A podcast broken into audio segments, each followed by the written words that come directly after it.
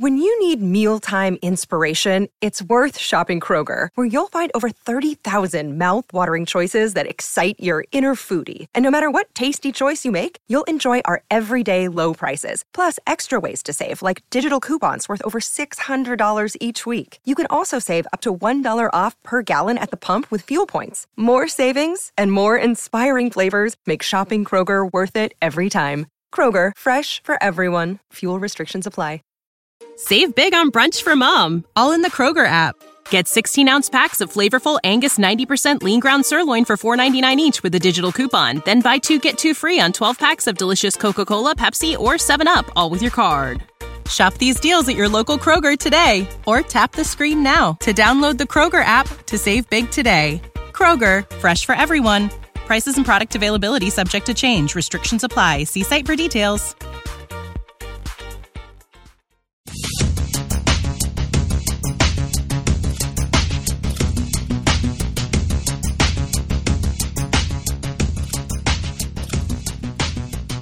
Welcome to this podcast. This is episode 56. My name is Tim Mitra and I am in Toronto, Ontario, and I'm joined once again by Jonathan Kuline in Mr. Mississauga. Hello there. And we also have Jaime Lopez Jr. on the line in Seattle, Washington, How's it going? home of the Kraken. Alrighty, so let's dig in first of all. We got some fact check. The the saying is hokey religions and ancient weapons are no ma- match for a good blaster by your side, kid. That was the line from at about 55 minutes into the show last week. We were, we trying to channel Han Solo and uh, get that get that right. Um, oh, by the way, speaking of Han Solo or Han Solo, as it's supposed to be pronounced, um, the guy from Key and Peele, the guy who's Key, what's his name again? Uh, Keegan Michael Key. Keegan Keegan Michael Key. He was on um, Conan O'Brien Needs a Friend last week. Oh yeah, the pod. Yeah. Yeah, and he was uh, he was channeling um, Billy Dee Williams on on uh, the Empire Strikes Back, right? And and uh, just sort of the way he would he would say, you know, Han Solo. They would go, the character name is Han Solo. Go, okay, Han Solo. You know, like, no, no, it's Han Solo. Yeah, yeah, Han Solo. And and uh, how he was saying Chewbacca and Chewbacca. And like, no, no, Billy. And he's like, don't worry, I got it. This is how he said it. So it was, it was hilariously funny. I'm, I'm doing it no justice, but just if you get a, get a chance, check it out. I'll put a link in the show notes for that one. Nice. Um, coming back to uh, to reality, we were talking about the Romulan bird of prey, which appeared in the episode last week, and uh, so the Romulan bird of prey appeared in early in season one of the original series, Star Trek, and uh, it starred Mark Lenard. I don't know why I couldn't remember Mark Lenard's name during the podcast last week, but that's the person who eventually went on to play Spock's father, Sarek, right? Um, so the episode was called "The Balance of Terror." I don't know if I remember that or not. It's also it was also a quiz question on uh, the Radio Room this week. Um, but yeah, it was the first time they'd ever seen any Romulan as Kirk and uh, Mark. Leonard, he chases uh, Mark Lenard back into the Romulan neutral zone, and uh, basically uh, ends up taking them out because I think they, they attack a planet, and, and the Enterprise is sent off to chase them back or chase them down or something, right? So, Yep. A little frontier justice by you know Captain Kirk and the gang. Yeah, and we'll get back to the Oh, yeah. Romulan neutral zone in uh, in our recap of this week's episode of Star Trek Picard. There's, uh, there's an interesting little note in that. Really? Mm-hmm. Okay, all right. Anyway, we'll dig in some hes- some headlines. Jaime's been uh, happily uh, adding uh, headlines this week, so I'll let him take off with uh, take off, eh? With the headlines. Yeah, so Netflix has dropped a spoilerific teaser for Stranger Things season four. Um, it's really hard to have avoided this. If you were Yeah. anywhere on the internet, you probably have seen this.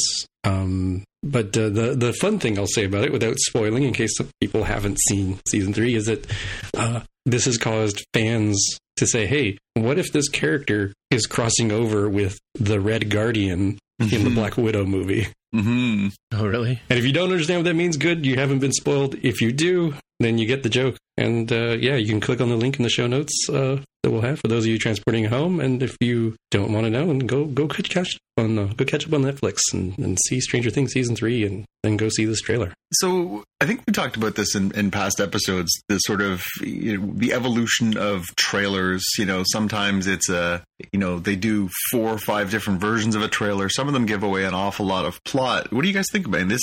You know, this I think it's fair to say that the last season sort of ended on a, a question mark or a cliffhanger, and this gives you a pretty clear understanding of what had happened from that long before the show was going to make its debut. What do, you, what do you guys think about the the sort of using that? Uh, I think the other example, I think when we talked about it, it was uh, Tim, maybe maybe an episode where Jaime wasn't here. We talked about the uh, the death of spoiler, spoiler, spoilers, the death of Mystique in the trailer for X Men Dark Phoenix. Right, yeah. Um, because they put it out and it looks like she dies in the trailer. And then everyone was like, oh, that's probably just, you know, a dream sequence or that's probably something weird. And then the director came out like that week when the trailer dropped and said, no, that's exactly what you think it is, which was a really Right. strange choice. And this, this one's sort of the same thing where it kind of just kills the suspense of, of what ended up the season. What do you guys think? To be honest with you, I can't remember how the season ended. Well, So- well then it So won't matter for did, you. Does that mean that you were surprised when you saw the, the trailer? No, I didn't. I didn't get any. Did, so there was no relevance for me whatsoever. Oh, so you didn't understand the implication because you couldn't remember the. Yeah, the all right, all right, all right. yeah. Um, well, so I don't know that it works. This is this is the one where the, the kids are all dating and and the girls are getting together talking about the boys. Yeah, and the town has been infiltrated by uh, spies, and they're trying to root out the Right. spies. Hmm, okay, yeah. I don't remember how it ends. Right. Um, but but to, to Jonathan's point about stuff, I think I think the Stranger Things one works a little bit different for me than it does with like what ended up happening with uh, the the Dark Phoenix one. I think the Dark Phoenix one, the editors on the the trailer just got a little too cute. Like if you weren't you know intentionally looking to spoil that reason, uh, sorry, sorry, spoil that moment, um, you know, for very specific reasons, then I think they just kind of flubbed what they were doing there, right? Because I was like, oh, okay, well, seems like she's probably going to die. Like, like I'm sure that would be a huge sort of thing people would be talking about. Mhm. Um, even though some were like, well, no, they couldn't possibly have, have put that in the in the trailer, so obviously it's a dream sequence. Like, they, it caused some weirdness there. I think for this one with Stranger Things, it could be more intentional with regard to uh, one sort of settling folks in of like, look, you know, this character is going to be there. Don't worry. And then also, um, it gives you a, a a flavor of dramatic irony. I assume, right? I assume that we, the audience, will know something that the characters will not. Mhm. And in the case we do, right? So you can go into it with a little bit different of a flavor. You do lose the surprise, but then I think you get a different like tension on on the dramatic irony part. Yeah, it does make me wonder, and I, th- I think we we were noticing that with some of the Game of Thrones trailers too, where they're giving you a taste of something, but what they're giving you is something you see in the first one and a half minutes of the first episode, anyways. So it's not like they're going to make you wait till episode three for some grand reveal. It, it's all there on Front Street, right? Hmm hmm So maybe maybe this is just their way of saying like you're going to find this out the second you turn on the first episode in the first 5 minutes so we may as well just put that out there so that we can you know give you some tantalizing reason to to come back if you haven't already fallen into this show which so many people have. Hmm. All right. All right. Dig back in. Next one. Yeah, next one. Uh, so Redbox has realized that that all the cool kids stopped getting their, their cheap DVD rentals at very convenient kiosks, and has said, you know what, we're going to launch an ad-supported online video streaming service. So if you're if you're collecting them all, you got one more to do. Oh, that red box. I was kind of wondering what what. Why it sounded familiar, and, and it, it, granted, Yeah. this is not a visual medium, but the uh, the image that I'm looking at of their interface, if Yeah. you remove the word Redbox from there, I couldn't tell you what brand that was because Hmm. it's from like slightly reddish to I don't know violet. I suppose that final color is as a gradient. It's definitely not the very sharp, distinctive red that you would see in the very appropriately named red boxes out in the streets. That's a, a strange thing. Have they said is that American only or I don't know. It says you can check it on your web browser, which I've not d- done, or in the apps. The apps hadn't launched at the time. Let me check this out. Uh, I can go to the link. I don't know if I can. Do I need a? No, wait. On demand. It's unclear to me how I see the service. like it looks like they have. Like it looks like it took me to the normal Redbox site. Like if I wanted to reserve uh, a copy of something and make sure that it's going to be at the local kiosk, but I'm not sure. Oh, maybe free live TV. Hmm. Uh, yeah, I could watch the the best of America's Funniest Home Videos, or apparently now it's already streaming uh, Tim Allen, Men Are Pigs, that uh, stand up sec- well, you're- Unsolved Mysteries, Family Oh. Feud. hey, Yeah, this is a quality product. It is. This is the kind of quality we've come to expect from Redbox. right. So no subscription for you immediately there, uh, Jaime, on that one. No, no, but I kind of wonder if they'll find some singular property that I'll think, oh, another five ninety nine a month I have to start paying. yeah, I mean that's the that's the thing. The winning formula is if you, I guess, for these guys is if they can hook in some really good show, then then they have a chance of surviving the world. Otherwise, they're going to just become an also ran, right? Yeah. I mean, we've we've had services like that already that have uh, started up and closed down in in Canada, like uh, the one from. I think Rogers didn't have one last year, John. Um, yeah, there was there was a, com- a, comp- a competing one to uh, it was called Show Me. Show Me, Show Me right? Mm-hmm. Yeah, yep. kind of died, died a horrible death. Mm-hmm. Well, I mean, yeah. it, it, makes you realize Canada's a small marketplace too. You know, there's, yeah, there's not the dollars to go around like there is in America. Mm-hmm. So, how about that Sonic the Hedgehog?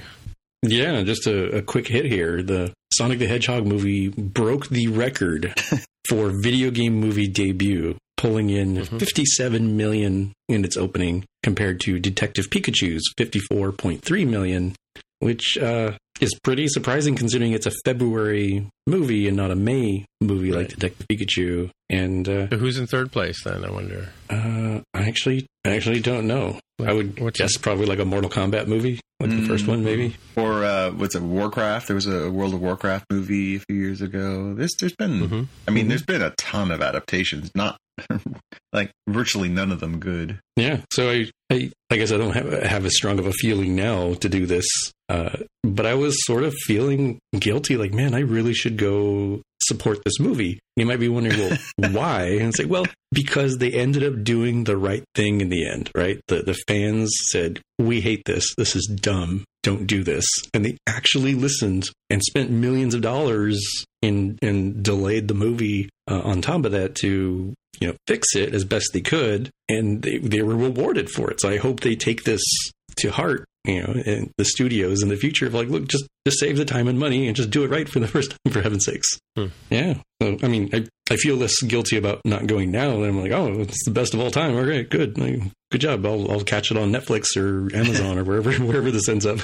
yeah. It's, uh, it still doesn't look good. I mean, it's still, it's not cats, but it doesn't look good. No, it kind of it's kind of Smurfish, you know, like yeah, yeah. It looks very um, um you know, slapsticky, kid friendly, which sure. I mean, there, I, there's always, again, I had little kids once. It's, uh, you know, there's absolutely a market for, I need to take my kids somewhere. It's February. And if they stay at my house mm-hmm. one more minute, I'm going to kill them. Uh, yeah. yeah, you're, you're, always looking for those things to do. So it makes sense in, in that way. You know, February can be a little, little nasty. You're just like, hey, let's go to the movies. Yeah. Well, Sonic the Hedgehog was my gateway drug too, right? I mean, when it came to video games because that's how I first got into PlayStation and Genesis and stuff like that, right? Mm-hmm, so, mm-hmm. oh, it was Genesis uh, for you guys. I thought uh, I thought the Americas were the only ones that had uh, Mega Drive. Oh, sorry, that Mega Drive named as Genesis. No, we had Genesis too. Yeah, mm, okay. That was, yeah, was, was Master System before that, and yeah. Jonathan's friend um, Andrew went to England and brought back a, a, copy of Sonic on Master System, which is still my favorite version of it, by mm-hmm. the way. Mm-hmm. But mm-hmm. yeah, yeah, still have it in my collection. A, a nice, uh, rare, rare treat. That one, the old uh, Sega Master yeah. System Sonic game. I even had the son, the um, the Mo, the Nomad Sega Nomad, mm-hmm. and I took that to Vancouver with me. So mm-hmm. I think I have a copy of Sonic the Hedgehog in, in one of my DVD cases here. As a matter of fact, nice. um, not that it came out. On, I mean the cartridge, right? But anyway, I'm looking at Flixster, which lists off the top selling movies of, of last week. So top box office was Sonic, followed by Birds of Prey and the fantabulous um, unnamed or incorrectly named movie. Um, Fantasy Island came in third, surprisingly, with 10. Like the Rotten Tomato score is like 10% and 47% from, from the fans. Yeah. um, followed by Photograph, Bad Boys for Life in 1917, and Parasite, right? So. Mm. Um, I saw Parasite. Yeah, so, I mean, I saw Parasite's getting an IMAX uh, re-release is it really? Yeah, they're going to do a digital remaster. I just caught that before we came on, and uh, wow. I thought that's a strange choice, but uh, I guess it's so popular yeah. now that people want to see it at the, the widest possible screen. screen. I mean, it's it's really well done. I mean, like like visually well done as well as being a good movie. I mean, like it's unique because the plot is not like anything you've seen before, right, Jaime? Um, yeah, yeah, it's, quirky it's and, and funny, and it's timely. You know, Um, I'm not giving too much away. I think it's actually in one of the trailers where the, the two kids in the family, the two that are trying to find a, a cell signal that they can bum off the neighbors, and they have this raised toilet that they, you know, it's like it's up on a platform, and they, they find they get the best signal sitting sitting beside the toilet in the bathroom kind of thing, and it's they're they're walking around their basement apartment, and they're kind of holding their phones up trying to get a line, you know uh, trying to get some bars, right? So, and that's you know to- very timely sort of you know statement. I mean, like it's in. I was looking at that scene, thinking you know in in ten or fifteen years, it's not going to mean anything to people, right? It's kind of like dialing an old rotary phone. Yeah. But uh, yeah, it's it's funny in, in that way, right? So, and and just you know, it's it's the it's a it's a, a, bit of movie a movie about class differences too, right? And it's very obviously like it's very stark the difference in class between the the two families in the in the story, right? So anyway, moving on.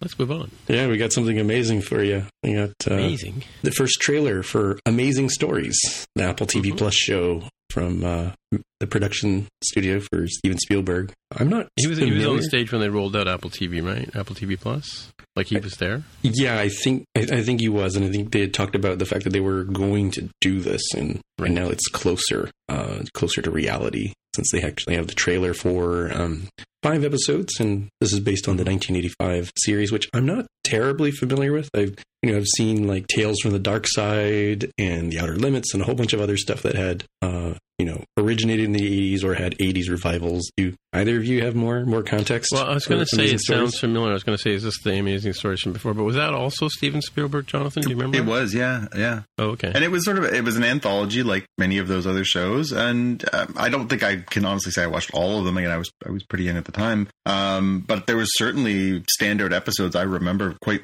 vividly it being you know like talked about TV even in its era because um, they were bringing big name people like Steven Spielberg to television, which for now, you know, in the era we live in now, that's not an uncommon practice. But you know, in the in the 1980s, that was you know there was a huge divide between those who worked in the cinema and those who worked on the trash that was TV.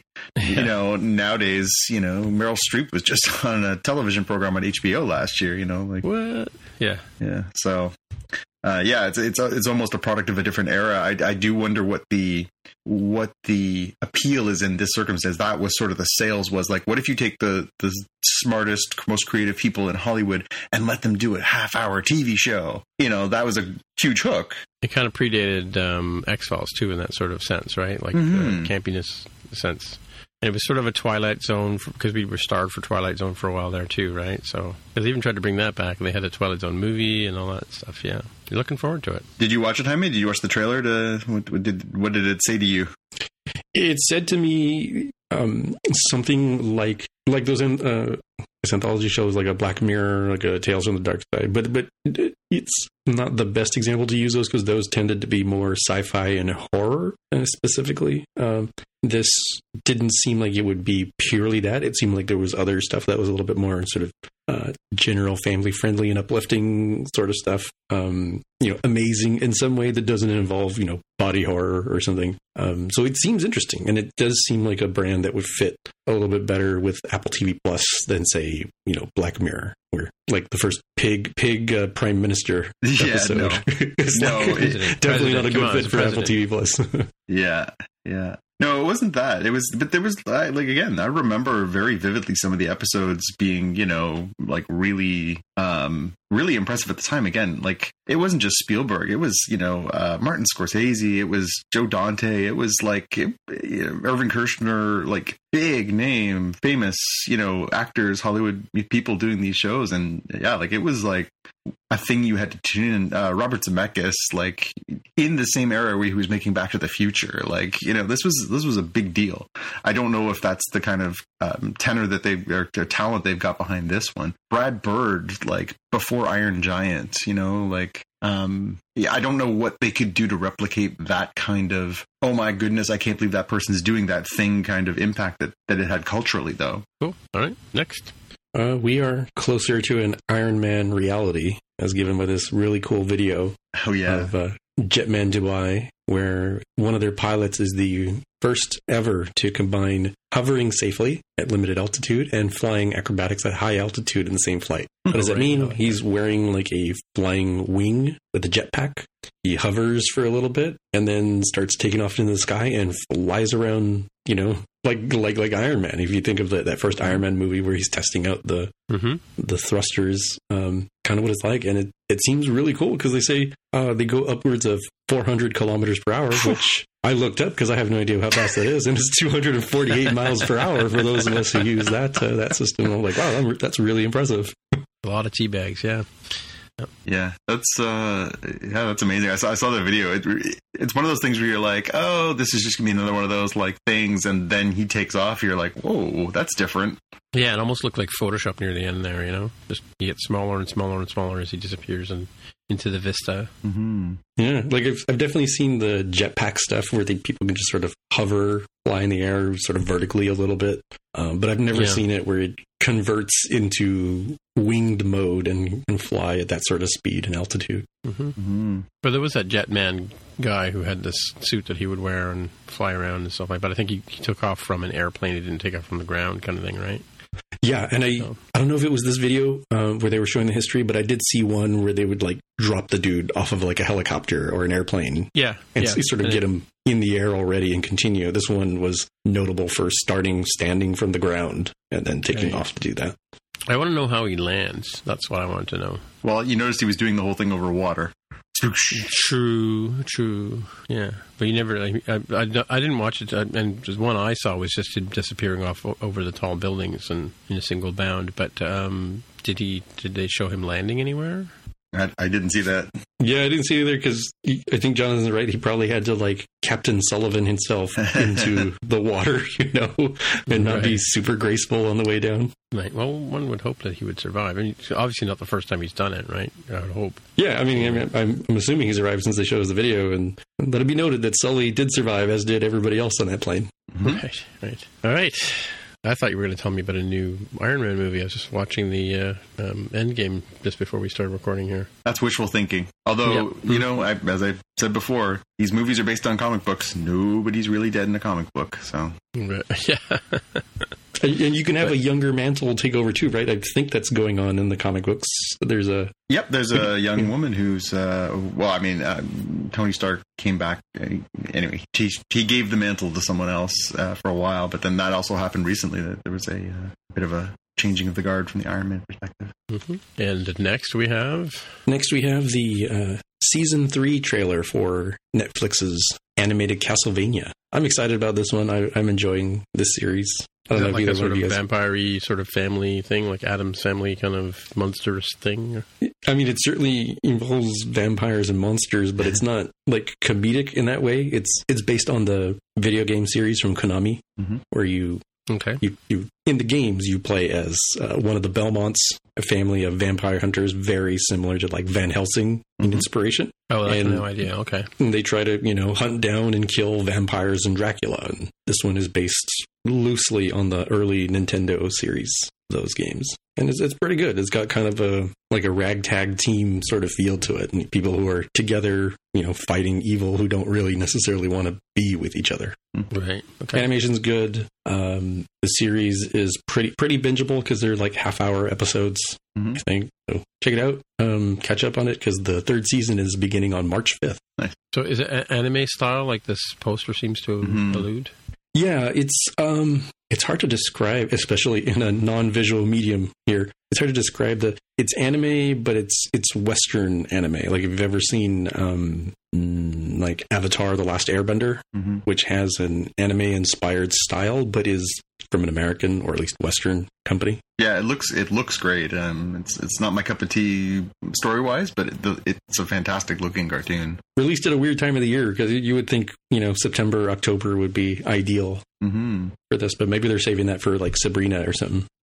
So this next story, you know, makes me think in this day and age, why? But go ahead. Why? Well, let's talk about that. So we were, we were dinging Redbox for its its DVD service before, but soon you can buy the original, prequel, and Force Awakens. Is sort of a weird sort of uh, way to put it in 4K Ultra HD these Blu-ray sets will be coming out very soon, Mhm.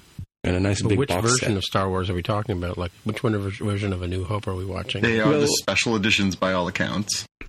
Certainly, the special editions. What's unclear is if they are the Maclunkey edition or the non-Maclunkey edition, which sounds like a really dumb distinction, but it is so noticeable now. you see How the Maclunkey are they? yeah. I haven't seen the Maclunkey one. Which which one? Which version is that? That's the the latest one, right? Yeah, that's the newest Oh, the version of A New one. Hope on Disney Plus. The only place that they've made that update. Right. Hmm. Yeah. I think I watched it, but I must have missed Maclunkey. Yeah, it's it's, it's some inexplicable bit of dialogue they added into the Greedo and Han Solo scene. Do they still have that the the um, Han and um, uh, Jabba the Hutt scene in the, around the Millennium Falcon? Oh yep. man, Yep.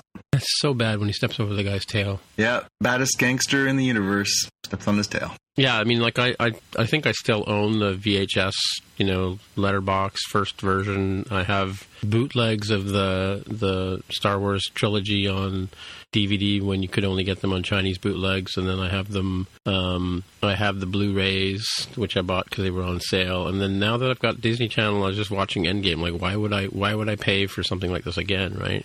Um, you know, the Yeah. only thing I do, I I guess it's a question of permanence, right? You know, like if you decided that down the road Disney Plus didn't fit into your budget lifestyle or otherwise, this True, is something true. that's yeah. physical, and, and it comes back to the fundamental argument over do you want to own the physical copy of But something? do I want to own all nine of these movies? That's the question. Well, it does say further down in that article they've added an addendum saying they're going to put them out individually. So if you chose to have uh, a 4K version of a particular film, there already is a 4K version of Last Jedi. I uh, Right. Okay. Yeah. I've seen that in the store. The um, the other two movies in the most recent trilogy, I don't think are available. Uh, I don't think the most recent one's available at all, but those aren't available in 4K, and none of the previous ones have been released in 4K. So they're putting out a nine uh, movie set with all kinds of bonus features and everything else. Plus, you get digital copies of the movies on. Um, and a li- an exclusive letter from Mark Hamill. is, that, is that right? Yeah.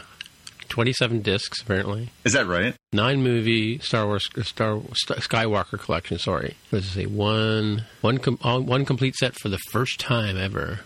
Well, because yeah, they just finished the third of a third part of a third trilogy. And it comes in a nice, you know, dark or dark uh, Death Star box, and it says the Skywalker Saga on the side of it. So hmm Yeah, there's a note right at the bottom of the page that says the story's been updated to note that Star Wars: The Last Jedi wasn't included in this announcement because it previously included one, but it will be in the box set. And um, the story also has been updated to note that each of the eight Star Wars titles will be available to purchase individually. So, should you decide that you really don't need to, you know, f- have a 4K version of, I don't know, say Attack of the Clones, uh, you could choose not to own that. yeah, you can also get digital version as well. Digital and physical versions will Yeah. have to suffice. It says here. The digital version also includes the Maestro finale. Composer John Williams reflects on his body of work on the Star Wars saga. Mm-hmm. Hmm, nice. Navy SEALs. Ooh, shiny. Alrighty.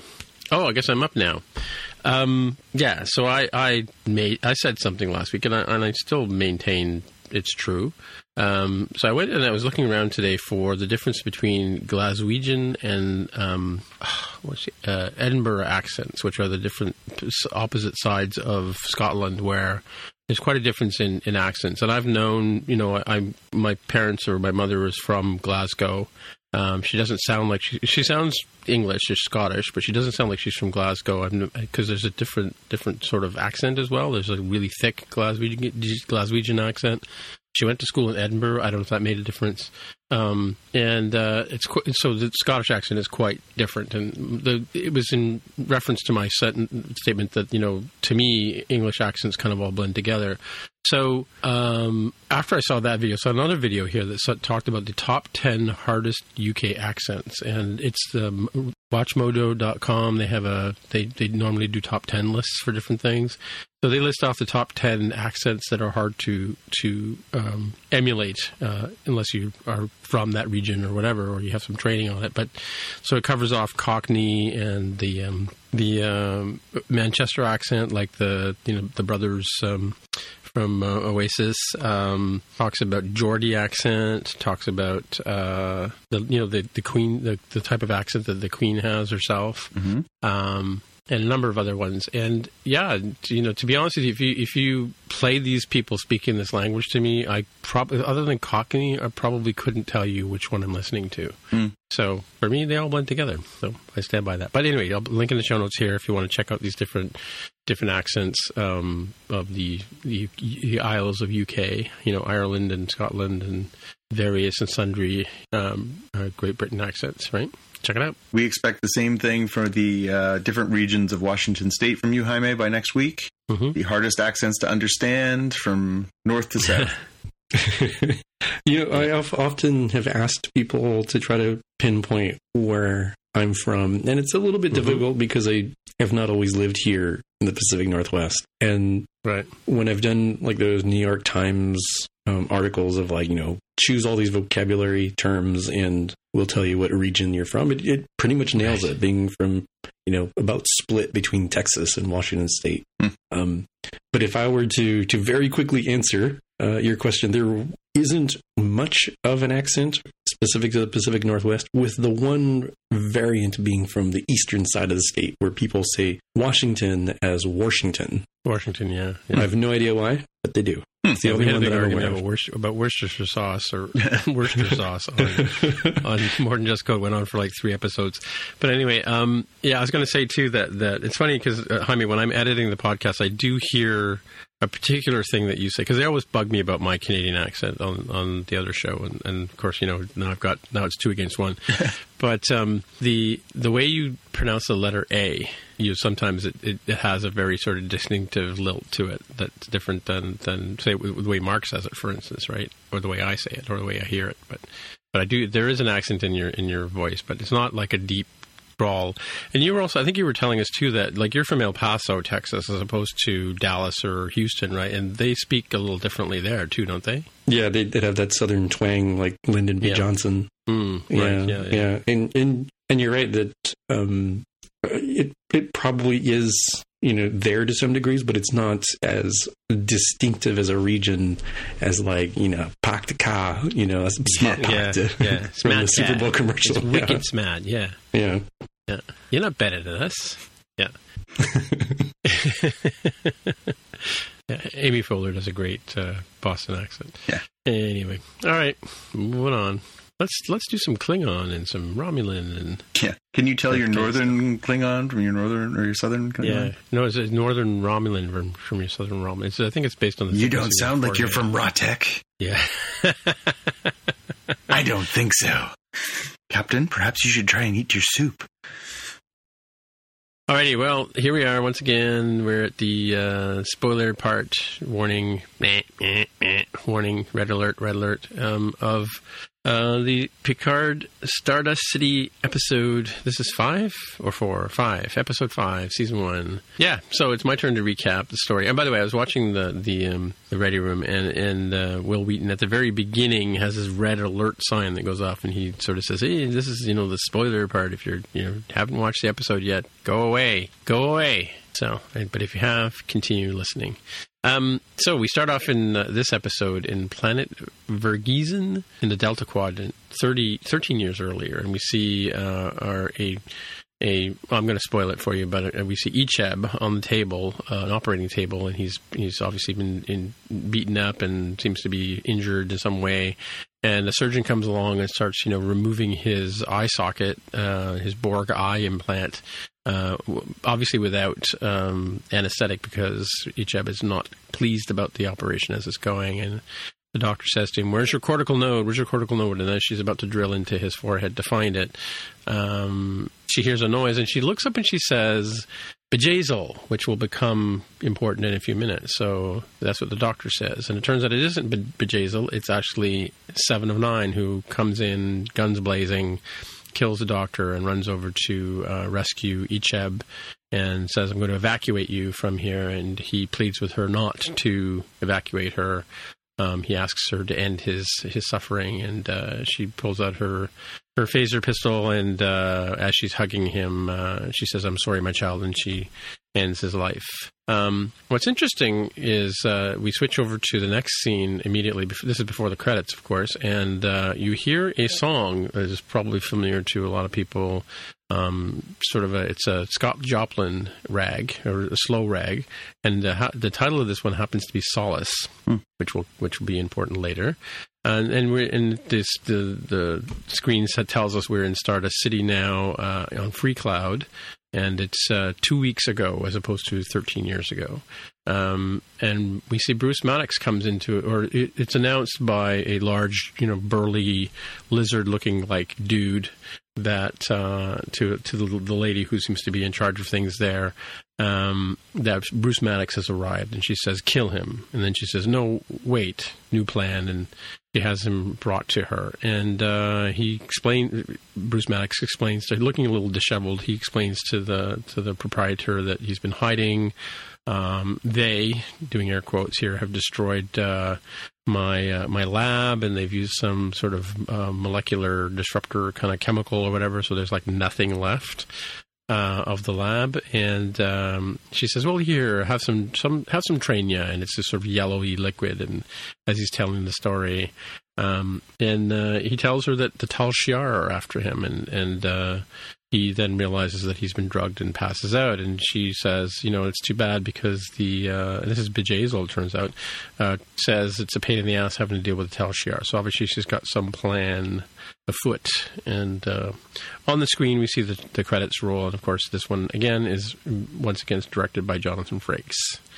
Um, so as so we're, we're going to the the La Sirena ship, uh, they have they've arrived into free cloud space, and uh, Picard is uh, watching a sort of a holographic projection, telling him that among other things that uh, free cloud will keep all of your secrets. Um, and he's in his his holographic study that they've set up for him on the uh, on the ship. And uh, seven comes in, and uh, seven of nine comes in, and uh, he offers a drink, and you know, tea, coffee, you know, orange juice, you know, chocolate milk, and she says no, bourbon straight up. And she says, in a sort of a matter of fact way, she said uh, at the last episode, she, you know, she first thing she says to Picard is, "You owe me a ship, Picard." Uh, this one, she's same sort of attitude. She says, "What the hell are you doing out here? What are, what are you up to? Um, you know, are you trying to save the galaxy, or are you on some special mission, whatever?" And um, so he's talking about the, the talk about the Fenris Rangers, which are a character uh, or, or class of people that they talked about on the last episode, but we didn't really get much into it. Um, turns out the Seven of Nine is one of them, one of the Rangers, and that she's been out there, you know, sort of uh, kicking butt, taking names, protecting the innocent, and that kind of thing. And as Picard tells her, it's like you're, you're what you're doing is kind of dangerous. You're taking the law into your own own hands, and she retorts what law? And he goes, yeah, good point. There's really no law out here. So it's kind of, I guess, it's to, to portray the, the idea that it's kind of a wild west in terms of in terms of uh, how space runs out here. Um, and she basically says, you know, at the end of the day, I'm helping people who have no one to help them. And uh, so she starts to leave the room, and she's, you know, as he's explaining to her that, you know, he's he's out here trying to find someone, and it uh, happens to be someone who has no one else to help her. And of course, that, you know, interest seven. She turns around and comes back and sits back on the couch, and they obviously continue their conversation. Meanwhile, we are outside in the in the cap in the the con area of the ship. Um, Rios and Rafi are talking about the fact that the two of them, the two Picard and Seven, are are in his study talking. And uh, it seems like they know each other. Rios says, and, and Rafi says, "No, I don't think so," because you know, he didn't know, he didn't mention, never mentioned her before, kind of thing. Um, and they think it's cool that she's a ranger and all that kind of stuff, and that she's Borg. And then they make a point that I think I often forget that that they're both both of these used to be Borg. Like Picard was a Borg at one point as well, which comes into play later on. And Rios just sort of says, "Strange cargo you brought me, Rafi." Um, anyway, so um, we then see in um, her quarters, Dr. Jurati, Agnes is looking at a video, and in the video, uh, she's talking to Bruce Maddox, who's baking cookies with uh, with raw materials that he's made himself. Um, and uh, he explains to her he doesn't like you know replicator cookies, so he prefers to bake them himself because it's kind of an alchemy. And anybody who bakes will tell you the same sort of thing. It's kind of a you can follow the recipes, you can follow the, the sort of easy to follow instructions, but there's a bit of bit of alchemy to it, and it's kind of a skill um, and an art, I guess, in a sense. And uh, then the two of them, you know, as they're tasting cookies, they share a kiss. So obviously, there's some sort of pre-existing relationship, or something has developed here. The uh, the, the master and the and the apprentice kind of you know um, relationship here, which may have some other tones that come in later on. Maybe not so much in this episode, but we might find out some things later on. Uh, da, da, da. Stay tuned until I fill in the rest of the blanks. So each person, when they arrive at Free Free Cloud, each person is sort of given a projection that, that is tailored to their particular uh, wants and desires. It's sort of like, uh, you know, in the future, um, advertising will be tailored to each individual person based on their their customs or habits or whatever. So somehow. The system seems to know what people want. Everybody gets a custom hologram, except for Elnor, which is sort of a point of, I guess, uh, parody here. Um, you know, Picard gets a, a, a, gentleman offering fine dining, and, and Agnes has to punch out a, a sort of robot thing. Uh, what's interesting is that uh, Raffi gets a "Hey, lady, do you want? You looking to get snake bit?" she shoos away that one, which kind of plays to the sort of idea that we talked about before that she seems to have some addiction she's dealing with. And Anyway, a little while later, you see that uh, um, Raffi explains she's looking at a job board for for the for the Facers Guild. Um, so she's sort of trying to build a story to try and get these guys in to meet up with uh, with. Uh, she finds that uh, Maddox is uh, being held by um, somebody named Bjayzl, and that person is trying to, uh, of course, you know, Seven of Nine's ears peak up at that point when she says the name, um, and that she's sort of uh, got a bounty or sort of offering him up to, you know, the Tal Shiar for for sale. Um, and of course, when when uh, Seven kind of, you know, turns her head when does a double take, they kind of go, "Do you know this person?" She goes, "Yes, she's uh, she's a butcher who butchers ex Borg for parts and sells their parts. Um, anyway, so looking into the re- research, um, uh, Raffi figures out that she's got a small army of private contractors around her. One in particular that seems to be annoying is a is a Beta Annari, which uh, they describe as a sentient lizard reptil, reptiloid, reptiloid, reptiloid, yeah, uh, reptiloid, and th- this turns out to be the big burly guy that we met in the in the beginning of the the story here. And you know, they're like, "Well, too, too bad we can't offer her something." And Seven says, "Well, offer her to trade me for uh, for your bounty uh, to as a, as an offer." So there's a bit of a flashback. There's flashing between here and and uh, the surface uh, as they start to to expound on the story. Uh, they, they're in the study, sort of getting their story ready and um, beaming down. I just noticed that when Rios beams down with a you know big orange hat and a purple coat, and he's dressed what we would call a pimp. Uh, he's all pimped out. Um, but as he beams down, I don't know if you saw one of the signs on the on the, the things. One of them said Cork's Bar, mm-hmm. which is a sort of shout out. Um, I don't know if this is Quark's Bar they're going to or whatever, but um, story that Rafi has built up for him. Uh, she's made him out to be a famous facer, uh, but not so famous. Um, and Picard, she's got dressed as a sort of a, French villain type with an eye patch and very yeah, sinister. I, I, had written that one down in my notes as Captain Frenchy McEyepatch. Frenchy McEyepatch. Well, and just a comment on I hadn't put it in my notes here, but a comment on his his French acting. He's I thought he was a little over the top. Not the actor, but I mean the the Picard's portrayal yeah. of this French person. Yeah, was a little over the top. Yeah. Um, anyway, so he, he beams down to the to the bar, and he's he's sent down to look for Mister Vup, who turns out to be the uh, Beta Annari, which we talked about. He goes over and orders a drink, and he asks for two umbrellas and his drink. Um, and then we flash back to the to the study here. Um, previously, Agnes had injected him in, in the, the, neck with some beta blockers, uh, which will turn out because they're told that the, the Beta Annari can smell lies. So this is going to inject him with some pheromones and other things that will sort of mask the fact that he's lying. Uh, when the Beta Annari gets too close, and they figure they said it'll kick in just about the time you get down to the planet. Um, so as as he meets Mister Vup, he says, "You know, your your credentials seem to be uh, seem to be in order," and uh, drops a name saying Mister Quark of Ferenginar uh, mm-hmm. was pleased with the work you did for him in the past. So I guess Quark has some some clout on on this planet wherever they are. And he explains to him that he's not here on behalf. Uh, Rios explains that he's not here on behalf of the uh, Tal Shiar. He's here on another interested party.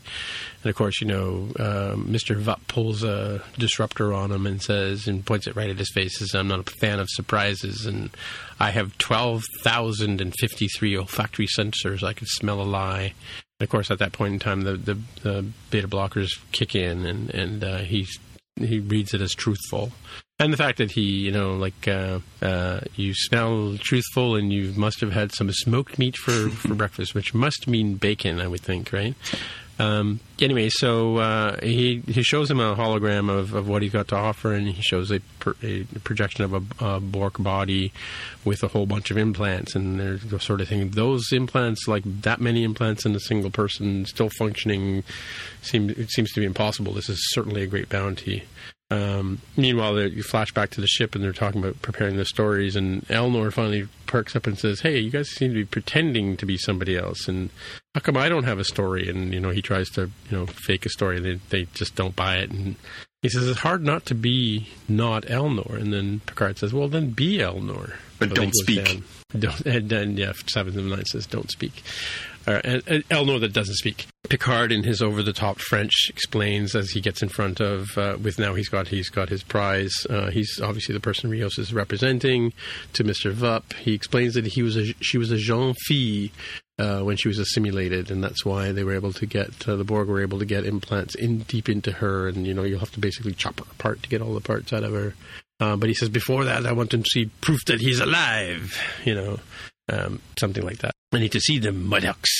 Meanwhile, we flip over to uh, Raffi, who's off on her own mission. Because as you remember, or you may remember, I don't know if we mentioned it or not, but she's not. She's here for the ride. She's not here to help Picard. She's here to get him to the planet. So she's off on her own mission. She's looking for this this uh, person named Gabriel Hwang, which turns out to be located at a medical facility. She beams down to meet him, and turns out that this is her her I guess estranged son and uh, yeah, he's he's he's in the Free Cloud Family Planning Clinic. Uh, he wants nothing to do with her, even though now she says she's clean. He's still. Everybody seems to hold a grudge in this show. I don't get it. Mm-hmm. Um, he's just not happy to see her at all, and and uh, like he says, did you put a tracker in me, or did you hunt me down? And um, you know, she he's talking to her a bit and talks. You know, he starts to get a little angry about you know the the way she kind of abandoned uh, the family and with her with her addictions and things like that, and, and you know this stupid conspiracy about Mars, and she loses it and sort of says it wasn't conspiracy, it was real, and obviously they're not going to see eye to eye. And just before the scene ends, he meets she meets uh, her Romulan daughter-in-law, um, who's clearly pregnant um, with child. Uh, turns out to be a girl, I believe they said. Mm-hmm. Um, and uh, yeah, the son's very dismissive and just sort of says, "Yeah, she was just passing by." So obviously, you know, I don't know, but most women I know would say, "Oh, I'm too bad, too bad you couldn't stick around for a cup of tea or something," you know. But yeah, this this seems to be very dismissive. I don't know, maybe that's the Romulan way or something. And also, Pal probably would have gotten a little bit of the data on on her mom, on his mom. Oh, maybe, maybe yeah, yeah, yeah. Well, she didn't. She didn't seem to be like, "Oh my God, I can't believe you're here," kind of attitude. But she was very coy and aloof, which again is sort of a Romulan Vulcan kind of trait, right? A couple little um, interesting things I, I, caught in that scene. Uh, one was we finally got what what Raffi is short for, where she says, "This is my mother, Raffaella," which I thought that's kind of neat. And there's he he when he's yelling at her about her uh, obsession with the Mars attack, says, you know, tell me about this, tell me about that, and he says, tell me about the conclave of eight. I wrote that down. I thought oh, that did was. Really? Oh, I missed that. Huh? Yeah, he says, you know, tell me about the, you know, the this, tell me about that, tell me the conspiracy, and then he drops this line, tell me about the conclave of eight. So I, I think that was a nice little seed that they've planted in there in the middle of that scene, where obviously it's um, a wonderful performance by by both of those actors, but they they they slip you a little a little kernel of something in there as well. Yeah. Uh, so now we're now we're in front of uh, Bjayzl with uh, with Seven uh, as a hostage, and she's got these trick handcuffs that she can she can undo, and she's also she's carrying. She's got the Chewbacca treatment, right? Put on the yeah, handcuffs, yeah. get the handcuffs off, and start strangling stormtroopers. Yeah, yeah, that's the one. Yeah, or start throwing them around, but uh, and assembling C three POs that she finds. but um, anyway, she uh, she oh different movie. Sorry. Um, yeah, so uh, she's uh, seven and Jay, as, as Jay calls her, uh, obviously seem to know each other. Da, da, da, there's a surprise, right? Um, yeah, so they know each other, and uh, Jay says, I, I ho- had hoped it was you, and I guess when she saw the scan or whatever, and she re- refers to her as Annika, which, of course, Picard goes, What? How do you know her real name? You Have you seen The Next Generation? What's going on oh, here? Voyager, Voyager. Voyager. Was she on Voyager? Yeah, she was Voyager. Oh, really? Yeah. Okay, that's why they kept saying she was from Delta Quadrant. I don't know mm-hmm. why. Like, why did I get the? I always got the impression they knew each other. No, no. There's a, a very quick. It, there's a there's a really nice uh, job by the writers of this episode to give you lots of data download without Yeah. forcing it down your throat. But when the conversation earlier in the episode uh, with Rios, when he's talking and he's uh, he's talking with Rafi, um, well, Seven and Carter in the study, and uh, he says, you know, don't forget that they both used to be, be Borg, and you're like, okay, got that, and then they also check mark that one. Do the do they know each other? And like, not as far as I know. Uh, Rafi yeah, says, they not as far Borg, as they I know. know each other. Well, But if they were Borg, they know each other, right? they never really make that clear. They, they say that they well, were, th- both but they would have been part of the collective, right? So they, they, everybody in the collective knows each other. Yes, I think that's It's a fair. collective. It's a, hi- a hive mind. Yeah, no, you're right. I was just trying to think of the timing Yeah. in my head, but you're, you I think you're absolutely right. It No, because you're right. Because I, I kind of just naturally thought they knew each other, right? Maybe like because you know how Captain Janeway knows Picard too, but that's only because you know there's there was like a a second in First Contact or something like that where she's talking to him on Yep. the comm, right? Yeah. After she's come back to to the Alpha Quadrant, right? Anywho, um, yeah, okay, I, I kind of missed that. I, I forgot. She, so Hugh was Hugh also was he on Hugh- Next Generation? Hugh was on TNG. Yeah, Hugh was one of the first humanized Borgs. Okay, okay, right, right, okay. So yeah, and she was obviously Borgified when she was a young, young child, which we knew because she didn't know her family and all that kind of stuff, right? Mhm. Okay, so she was from Voyager. Okay, that explains a lot. All right. Anyway, I'm trying to remember here now when the guns get drawn because the guns get drawn.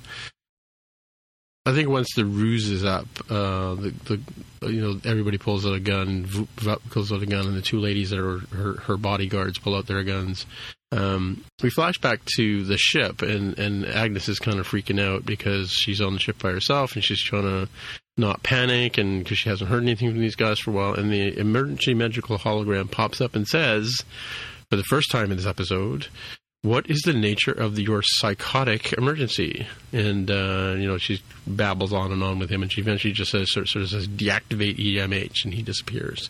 And then Rios calls her and says, we might have to abort. You know, things aren't going too well down here. Just you know, I'll, I'll ping you if I when I get a chance to turn on. Oh, I forgot to mention that uh, Seven is carrying a um, pattern enhancer, right, for the transporter, so that they can they can basically create a VPN tunnel uh, between out through the through the force fields or whatever, and uh, uh, beam these guys out. Anyway, in the conversation with uh, with um, Jay or, or BJ. Um, Annika sort of says she actually says later on that he was like a son to me, but but she kind of says to Annika that he was very important uh, to him, and you know you, you you know she was not very pleased with with what happened, how that went down. Um, and she sort of teases her, saying, "You know, no one has ever been worth more to you than me," kind of thing. So this sort of implied some sort of a relationship. I don't know if it was good or bad or whatever, but uh, she explains at some point in this in this uh, this takedown here that um, they kind of met each other, and uh, Bijay was pretending to be a Borg uh, to try and get at get closer to the Borg. And, I think uh, they say that she she's part of the Rangers. I think she they say uh, Seven explains that when uh, when the rescues of the Romulans ended and and the Federation left. Yeah, the Federation left, and and this is where it ties into what we talked about at the beginning of our our uh, pod tonight. Was the um, she says the the neutral zone fell. There is no more neutral zone, right? And she, oh, okay, okay. she says right. all that has basically come crumbling down. She said a bunch of us basically took it upon ourselves to try and keep order. Yeah. And then he, he then she explains sort of what happened with Icheb and the relationship, right? Yeah.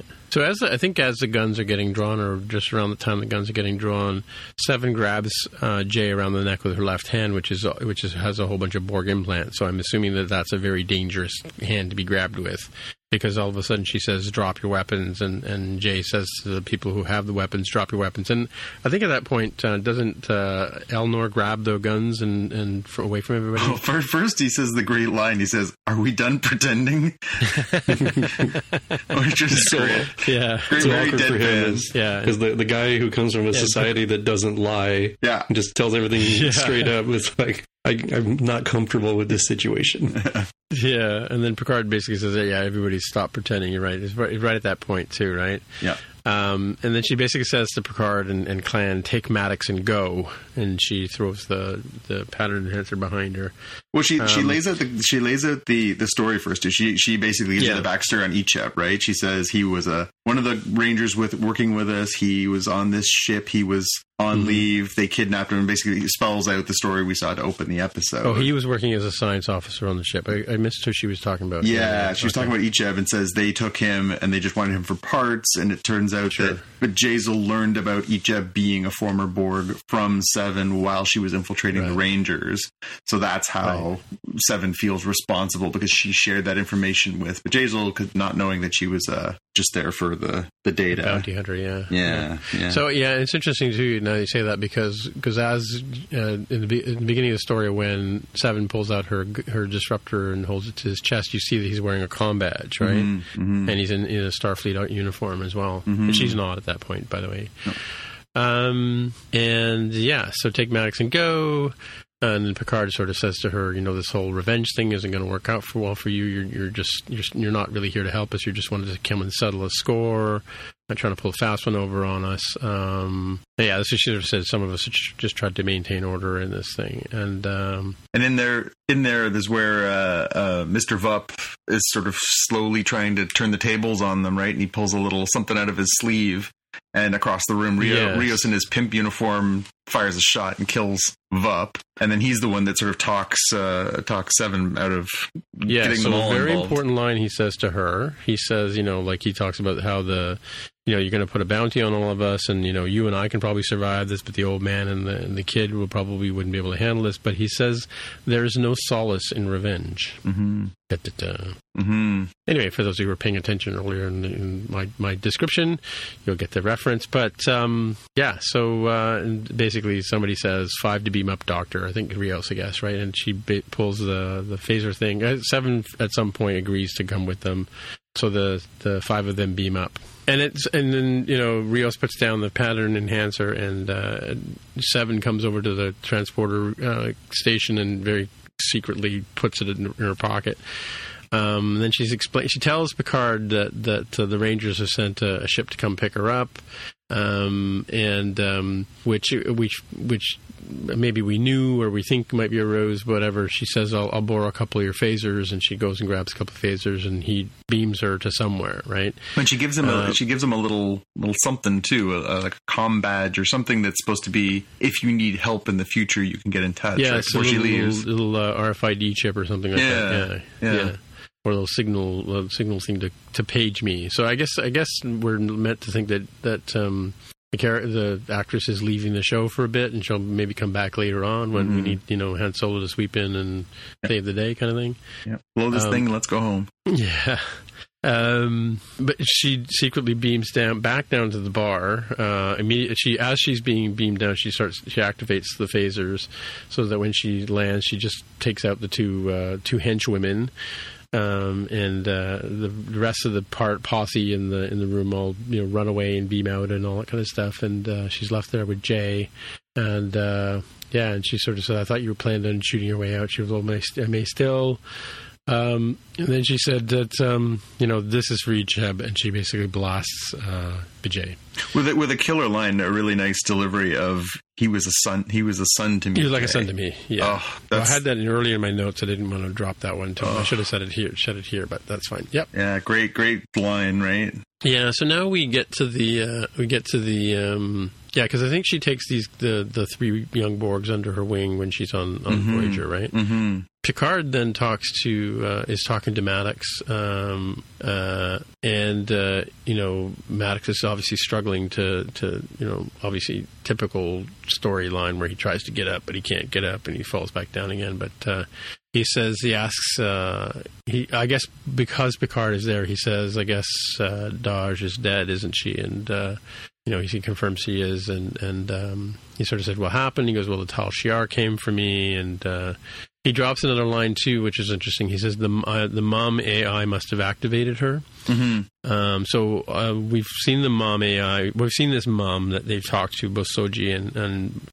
Dahj, a couple of times, but obviously it looks it looked to us a little computerish, but it turns out it actually is a computer. Mm-hmm. It's an AI. It's not really not really the mother. I guess the, the girls think it's their mother they're talking to, but it's actually an AI. Yeah. And uh, he says, uh, he, you know, does she have a sister? Yes, she's on the artifact, and and um, and then Picard says, well, why why why why is she there? And he says, it's to find the truth. So obviously.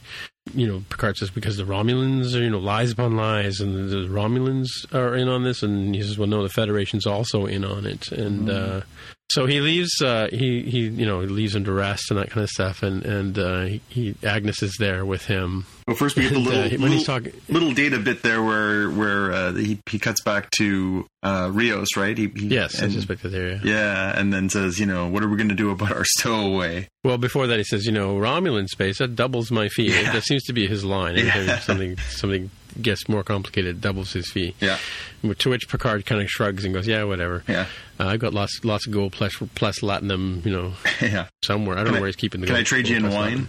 Yeah, exactly, exactly. Agnes is now talking to Maddox, and and uh, he sa- he says, "I thought I was dreaming. I didn't think you were here." And, and she says, "I never thought I'd see you again." And and he says to Maddox says to her on his what turns out to be deathbed, uh, "Did you see her?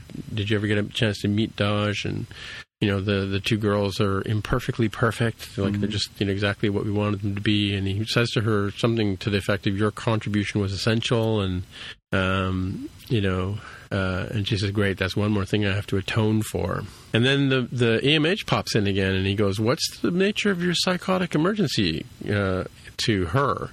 Um, and then, then the, as he realizes that she's punching the buttons to turn off life support or whatever it is that she's doing to uh, to Maddox, and uh, she says to him, she dismisses the EMH, and she says, "I wish I, I wish you knew what I know, and I wish you didn't know. I wish I didn't know what I know, and I wish they hadn't shown me." And at which point uh, Maddox dies, and the episode ends. So we have, going to have to find out why would Agnes come all this way to kill him? What is it that he? What kind of hold did he have on her? You know, is this another Me Too kind of thing, or what's going on? You know, Well, Uh, the, the, it was the line for me. I thought was interesting. She, the way he phrased it was your your. It was you. It was Sung and I and you. Yeah, And then Yeah. he says your contribution was essential. And my my first thought went to biological donation of some kind, like with maybe. Yeah, I kind of thought the same thing. Yeah, like, yeah, you know like, like I- they kind of look like her. yeah, like uh, was they like tissue tissue samples or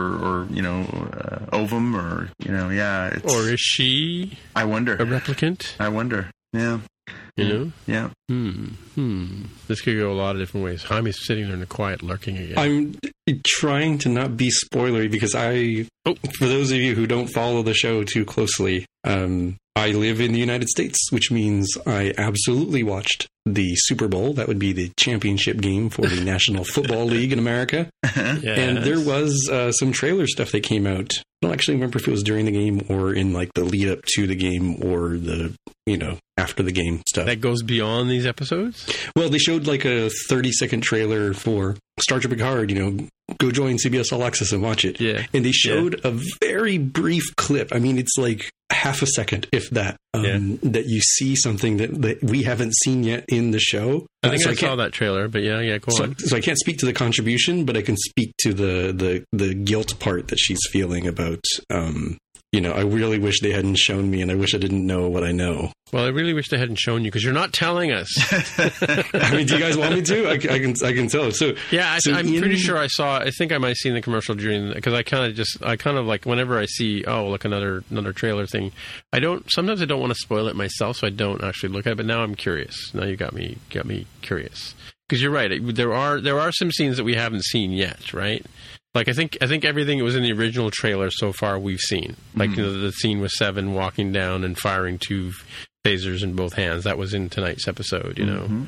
Um, Yeah. So I think I don't think there's anything we haven't seen in the, the original trailer. But yeah, so go ahead, tell us what you what you saw. So this is the one that I saw and where I was pretty um, pretty suspicious of uh, Dr. Jurati for like since the Super Bowl and certainly in this episode before Okay. uh, bad things happened. Um, because they show us a little bit more of what happened between Dr. Jurati and uh, oh, Commodore really? O. Mm-hmm. Oh, Commodore O. Okay, okay. Back on on uh, Okinawa at the Daystrom Institute, or I guess the park or something that she was at nearby.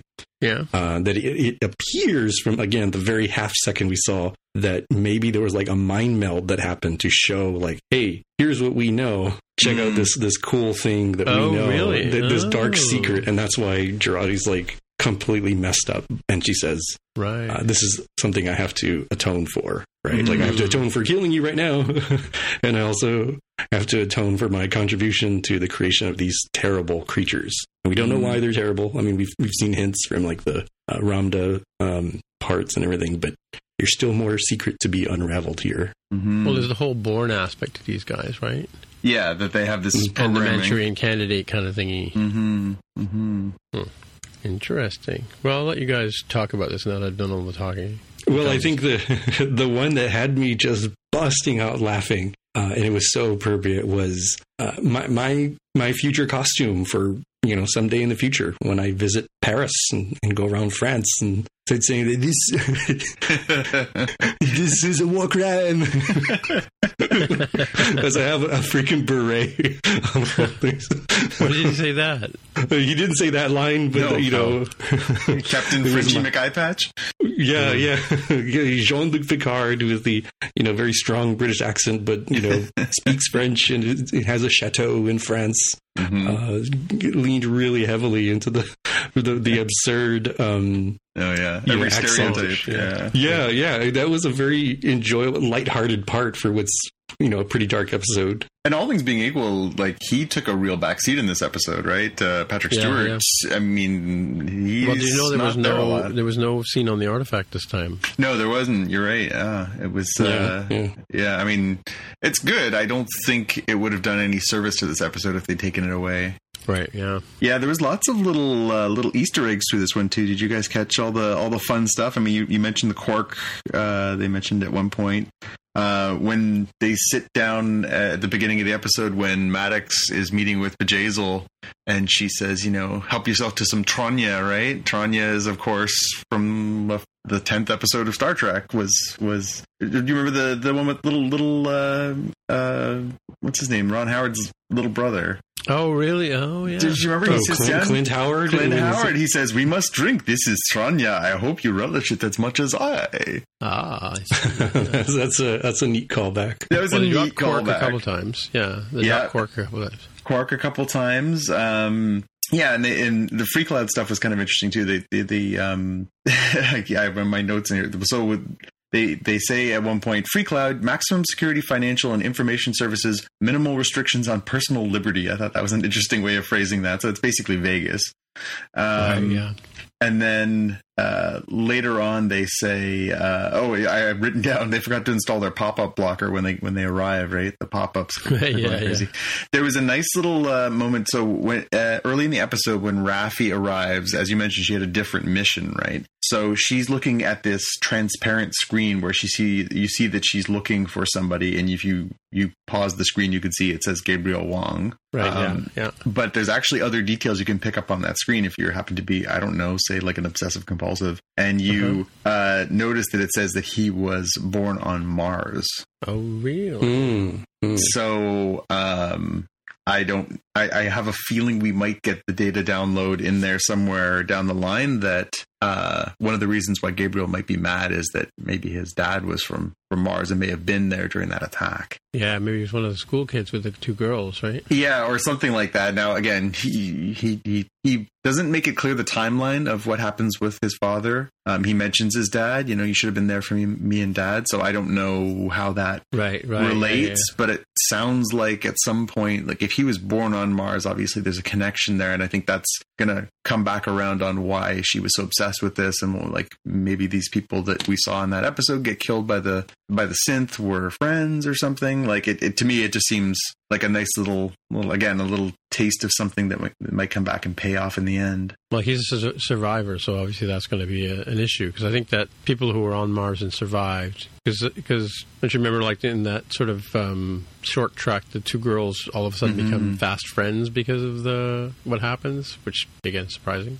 Yeah, but I, I could definitely see where um, you know, so so folks do end up like with like survivor's guilt, but they can also have other kinds of guilt that they feel um, and anger. And I could see where in the future here we might learn that um, Raffi maybe gave up being on Mars, you know, to be with uh, her son and her uh, and his father, Mhm. specifically to go, you know, with Picard to do this grand uh, save the Romulans thing, and he might feel very angry about that Mhm. Mhm. right? Like I could see that Right. coming up in the future, and that's not unreasonable, right? Like that's a very emotional thing that if you you could perceive that like you know your your protective parent figure wasn't there for you in the time of of agony for you. Mhm. Mhm. The Um, question though, why would the son go to Free Cloud? I, I don't think they really make it clear. He's he doesn't look like obviously he's Starfleet. Um, and Well, Free Cloud seems to like sort of, uh, you know, like you Yeah. said, like it's full of hucksters and, and well, the, the, the sign on the building when she, she said at first she says he's in a medical facility, right? She says, you know, oh, I've, I've tracked him down. Yeah, he's in yeah. a medical facility in the medical district. But then when he gets there, uh, when she gets there to meet him, he's inside the Free Cloud Family Planning Center, which Right. Yeah. Yeah. maybe it's because that's the nearest doctor they could get to from wherever it is they are, right? Like Right. Yeah. Yeah, um, and yeah, and again, we mentioned that uh, the little, little, very tantalizing little detail that he throws out about uh, the conspiracy that she harbors, and he accuses her of being obsessed, and you know, tell me about this, mom, tell me about this, and then throws out that line about the conclave of eight. Um, obviously, we know uh, from her backstory that we've gotten so far for the first few episodes that she was obsessed with all this stuff and continues to be obsessed with all this stuff. She does say uh, in a previous episode that she is absolutely convinced that there was a conspiracy and is absolutely convinced that the, the Federation was involved in the conspiracy. Right. Yeah. Um, so it'll be interesting to see what this this new uh, sort of mysterious conclave may have to do with all this. But yeah, it's Right. too too on the nose and too clearly convoluted of a term to be a throwaway, right? right. Yeah. Um, the the the way that Seven of Nine dispatches Hazel was particularly graphic too. I don't recall Mhm. phasers working like that. It looked very disruptory. Yeah. Just yeah. Yeah. Like she turns into a mist, which mist. Yeah. like it wasn't like oh I fall down and my like she was vaporized. That was Yep. pretty graphic for for Star Trek standards. I think. Mm-hmm. Yeah, it's it's sort of the modern equivalent of what come to mind are um, I think Rathacon Mm, and, mm. and Star Trek Six. Yeah. A couple people get vaporized, and then also from TNG um, when those those aliens had infiltrated the like the little like bug parasite aliens that invaded the Federation, Mhm. and Picard and and Riker not vaporized, but like kablooey a, a dude, a, a, a commodore or Yeah. admiral or something. Yeah, yeah, We seek peaceful coexistence. But in the original series, didn't people disappear when they got phasered? Right. They did. They did. But I think I think that was a way of like not showing blood and guts on the Yeah. on the the show, right? Yeah. So Yeah, and even they, by the time they got to this sort of TNG era, a lot of it was like you know, if you're hit with a stun setting, you just sort of slumped. If you're hitting with a uh, uh, not in stud, stun setting, then you uh, tended to sort of slump in a different way. But f- like the Federation weapons weren't disintegrators, right? They were. Uh, it's basically like neurological damage that kills you, not uh, necessarily death by fire. The other one that sort of popped into my mind during that particular death, because she seemed like she died screaming, was the uh, episode where the collector steals data, right? And he has the the rare disruptor that is supposed to be the most excruciating death of of all types of disintegrator weapons, and they banned it um, because when yeah when you know in that episode the guy kills his I think wife or partner, and she dies screaming. And this one when uh, when Seven sort of says you know that's it for you, and and vaporizes. Uh, uh, it, it just yeah she, she sort of goes up in a puff of smoke and and it looked like a lot of fun. Um, Yeah, then did, did did she look like like if they recast TNG, she would clearly play Counselor Troi? yeah. Yeah, I, I had in my notes. I wonder if she was supposed to be a Betazoid. So I come back to a couple questions. Like, so did you notice Icheb's Brit nose, like bridge of his nose, like when they showed the profile of him on the table? Did you realize it was? Did you think it was Icheb at the time, or or the same race? Um, no, it did. It did wasn't immediately it, like within a you know twenty seconds into the scene. I think it was a little Mhm. closer.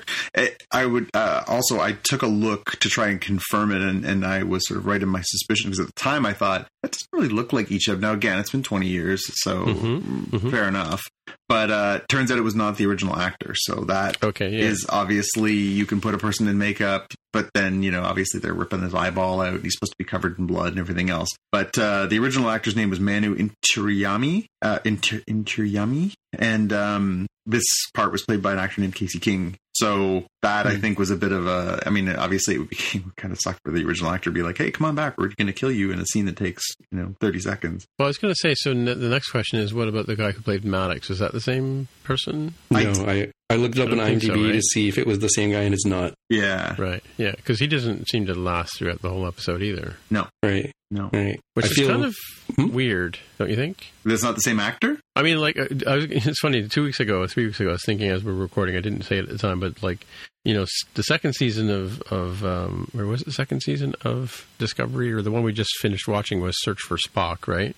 Um, this is like Search for Spock again, but now we're searching for Maddox, but or I guess we're looking for searching for Soji, but Mm-hmm. you know, it seems kind of uh, uh, anticlimactic that they find this guy. They have like a couple of words with him, and then he's basically written off the show, right? So Yeah, I mean, I think he was almost the the red herring or the the MacGuffin of it too, right? like, MacGuffin, yeah, I think it was supposed to be like I thought it was particularly telling, and I, I actually did sort of tweak. I know you guys are gonna bust me about it, but I, did- I did kind of tweak that that um, Agnes was acting weird throughout the whole thing, and I thought, well, maybe she is going to do this something. whole episode of the whole show. No, just this episode. I thought when Oh, okay. when she had that first panic attack, I was like, Yeah, the psychotic episode. Yeah, exactly. yeah, I thought like maybe there's more here than meets the eye, and then as they Mm. built that tension towards um, uh, that, and like even from the first time they showed that hollow, I was like, hmm, that is interesting. I wonder how this is going to pay off, and sort of have my my ears up about that. But um,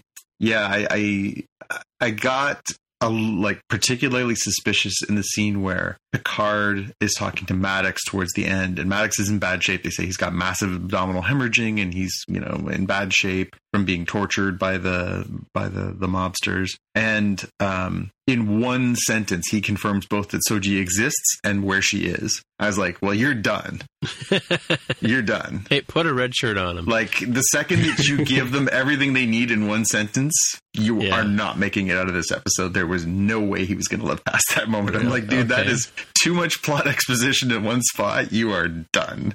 So as soon as he was like Picard this, and then uh, and then as soon as um, uh, Agnes says to him, you know, you should go and leave him alone. I'm like, yeah, okay, he's getting a pillow over the face. There's just no way this is gonna, you know, say goodnight, Gracie. pillow. This one's over. You know, holographic, po- holographic pillow over the face. yeah, and then speaking of un- unpleasant deaths, it did not look like Mr. Maddox or Dr. Maddox particularly enjoyed his uh, his demise either. Demise, yeah. Yeah. But yeah, like a really interesting uh, episode. I, as you say, it, it really focused on this mission. Again, I've liked this. Um, What about the Hippocratic Oath? That's what I want to know. She's not. A, she's not a medical doctor. Oh, so she's she's okay. It's okay for her to kill people. Well, Okay, it's got not okay for her to kill people, but she doesn't have the the do no harm, right? Like, right. um, yeah, I, I, I did think I Let's really remember that about Mark, eh, Hyman? Yeah, I was thinking the same thing. It's like, it's like, oh man, I'm gonna dig so hard at the Mark. It's like, so Mark, you uh, you don't have a specific ethical oath not to hurt people, huh?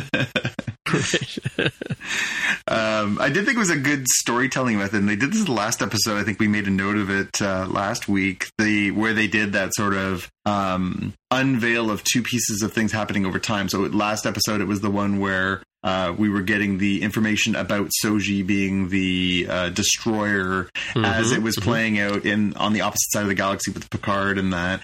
This one where they were going back and forth between outlining the mission and the mission taking place. Again, I Right. give credit where credit's due. Frakes is a good director. Like it's it, it's a really well made episode. Like it really has some pace and the story flowed really well. Like it was it was good television. Yeah, yeah, yeah. I mean, I like that. I like that too because because she kind of they do that sort of Ocean's Eleven thing where they're Yep. explaining what they're going to do and they're doing it, and Yep. then they're going to explain some more what they're going to do and they're doing. it. Whereas you know. I, don't, Yep. I can't remember if they did that in Ocean's Eleven or if that's a sort of vehicle, but same sort of same sort of storytelling. Where yeah, it's the kind of, heist you know, movie, right? It's the it's the yeah. No, you're right. It's uh, it was, but it, but done well. Like that that can be very hackneyed. It can be very um very poorly executed, and this wasn't. It was uh, it made for a very entertaining episode, and it did have you know some peaks and valleys. Again, the scene between Raffi and her son, the scene between Maddox and Jurati. Um, you know, there's some depth to this episode too, but then to sort of balance that out against uh, uh, you know Elnor and his uh, you know complete you know lack of understanding and Picard's over the top accent and um, you know the Rios is again a very he's starting to become a very uh, endearing and charming character. The little lines that come out of him too.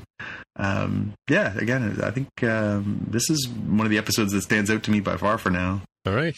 I enjoy where Seven's character has gone because to me it makes a lot of sense given her sort of character growth and arc in Voyager.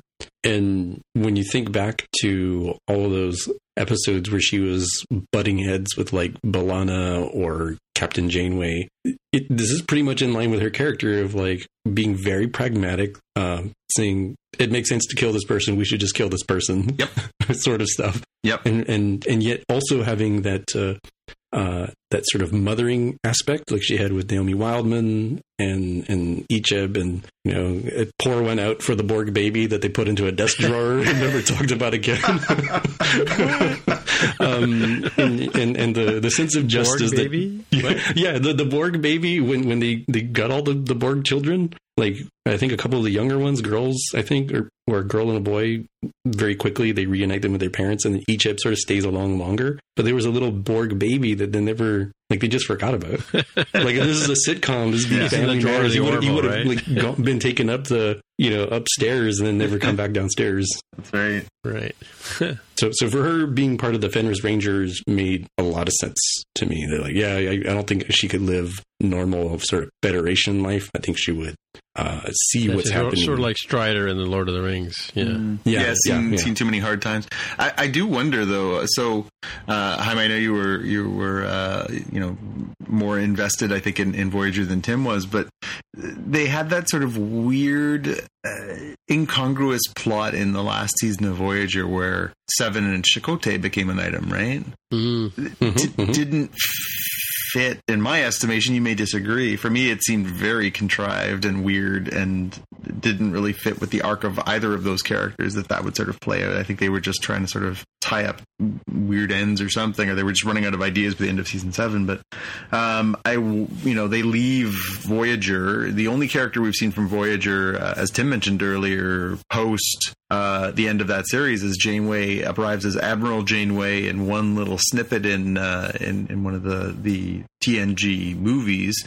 Um, I wonder where Chakotay is and what happened with their relationship. Was he a ranger? Like what happened there? It, to me, the rangers also speak to the Maquis, right? Which which was where right. Chakotay came from, right? Yeah, yeah, for sure. Mm-hmm. There is Makes one sense. more thing I forgot in my my uh, explanation of the show, and that was just before Seven leaves, she uh, and she's about to go grab the disruptor. She says to Picard over her shoulder, "When you got away from the Borg, were you able to mm. regain your humanity?" And he said, "Yes."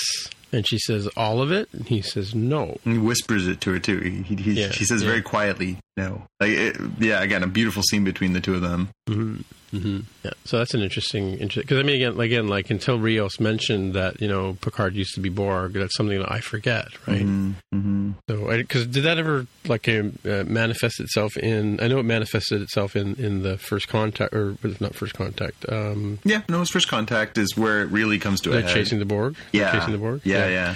Oh, because yeah, it starts with him and Locu- as Locutus. Yeah, yeah. They did. I, one of the episodes, and again, it was sort of a weird one because it was very um, obviously non-sci-fi episode. But the episode that follows after the two-part um, Locutus of Borg, you know, big monster two-parter season finale slash season opener, uh, is the one where he's dealing with that, and he's back home uh, at uh, Chateau Picard with his right, brother, yeah. and you know, he is really wrestling with you know who am I and do I want to be the person I was before and you know can I get back in the uniform and go out in space and stuff like that. And, and um, they don't don't dwell on it a lot after that certainly it does come up during Borg related episodes going forward but um, but yeah they re- the, that episode I thought was particularly good it almost felt a little too soon like in a way. Like they sort of went from like big big crossover to like that, and then it's just like back to the adventure of the week. It, it felt like he would have been nice to have him sort of have a breakdown or something at some point, or or something that would have fed well, that. I mean, better. you do have the episode with the Borg Queen coming back, and it's not Alice Krige, right? Mm-hmm.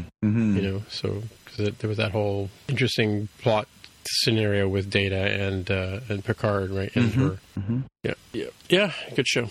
Yeah, it's I, it's picking up steam. I like it. hmm So I have a question. So again, another. I, I can't remember if I missed Doctor Who this week or I saw it and it just didn't mean that much to me. I, I have also not watched Doctor Who this week because I was uh, obviously I was away uh, for work, but I know I saw a lot of spoilers online for what happened. So Just I, I think I watched it. I can't remember. Like it was so uneventful. My, mind you, my PVR has been messed up and it's been missing Doctor Who and stuff like that. Anyway, I think we're down to two more episodes, right? yeah, yeah, they're I think they're getting into what we had teased uh, previously. Oh, this is the one with the cyber guy, The- yeah, the robot man, the Cyberman, right? cyber guy, Yeah. the lone Cyberman that that um, what's his name warned him of. Yeah. Okay, I remember now. Captain Jack. Yeah. Did you watch Doctor Who at all, Jaime?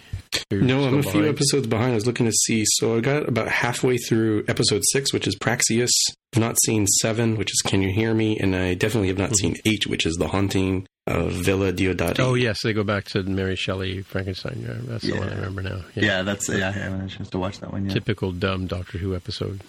well, apparently till the end, because apparently the end is it ties with ties into this sort of finale two parter thing that they're going to do, right? Yeah, yeah, Yeah. Alrighty, let's uh, let's move on to the watch list.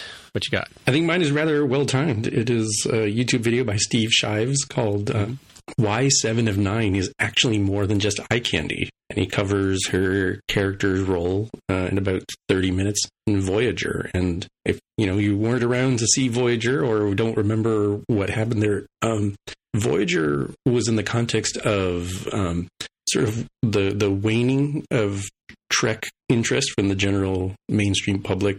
Uh, certainly from the highs of TNG, uh, you know, even DS9 has a, a quite a significant drop down in terms of mainstream acceptance at the at the time that it aired. And Voyager sort of continued that, and Voyager had the extra sort of pressure that it was launching the UPN television network on on the airwaves. So there's a lot of investment in the idea of you know this thing needs to sizzle, this thing needs to put butts in seats, watching and seeing commercials and stuff like that.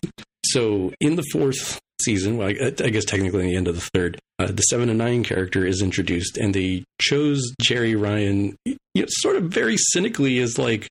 This is the pair of boobs that will make people interested in watching this show. Well, because right? they Like, wrote out the less um, statuesque mo- um, uh, actor who was playing Kes to do that, right? Yeah, the very the very live elf woman they got Mhm. rid of to get the you know much more sort of traditionally sexy uh, actress on there, and it's uh, you know to the discredit of the producers for doing this, and it's enormous credit to the writers for writing a good character despite what they were like you know shoved down their throats, and enormous credit to Jeri Ryan for doing a very good job of portraying this complicated character uh, with a lot of subtlety, given that she's largely supposed to be unemotional and robotic, having been a former Borg, Mm-hmm. and seeing her sort of blossom out of that, and then you know projecting out to her character that we just saw in this episode Mm-hmm. um, is amazing. And I think if you're not familiar with that backstory or have kind of forgotten, I think watching this video during lunchtime or something, and Steve Shive does a pretty good job of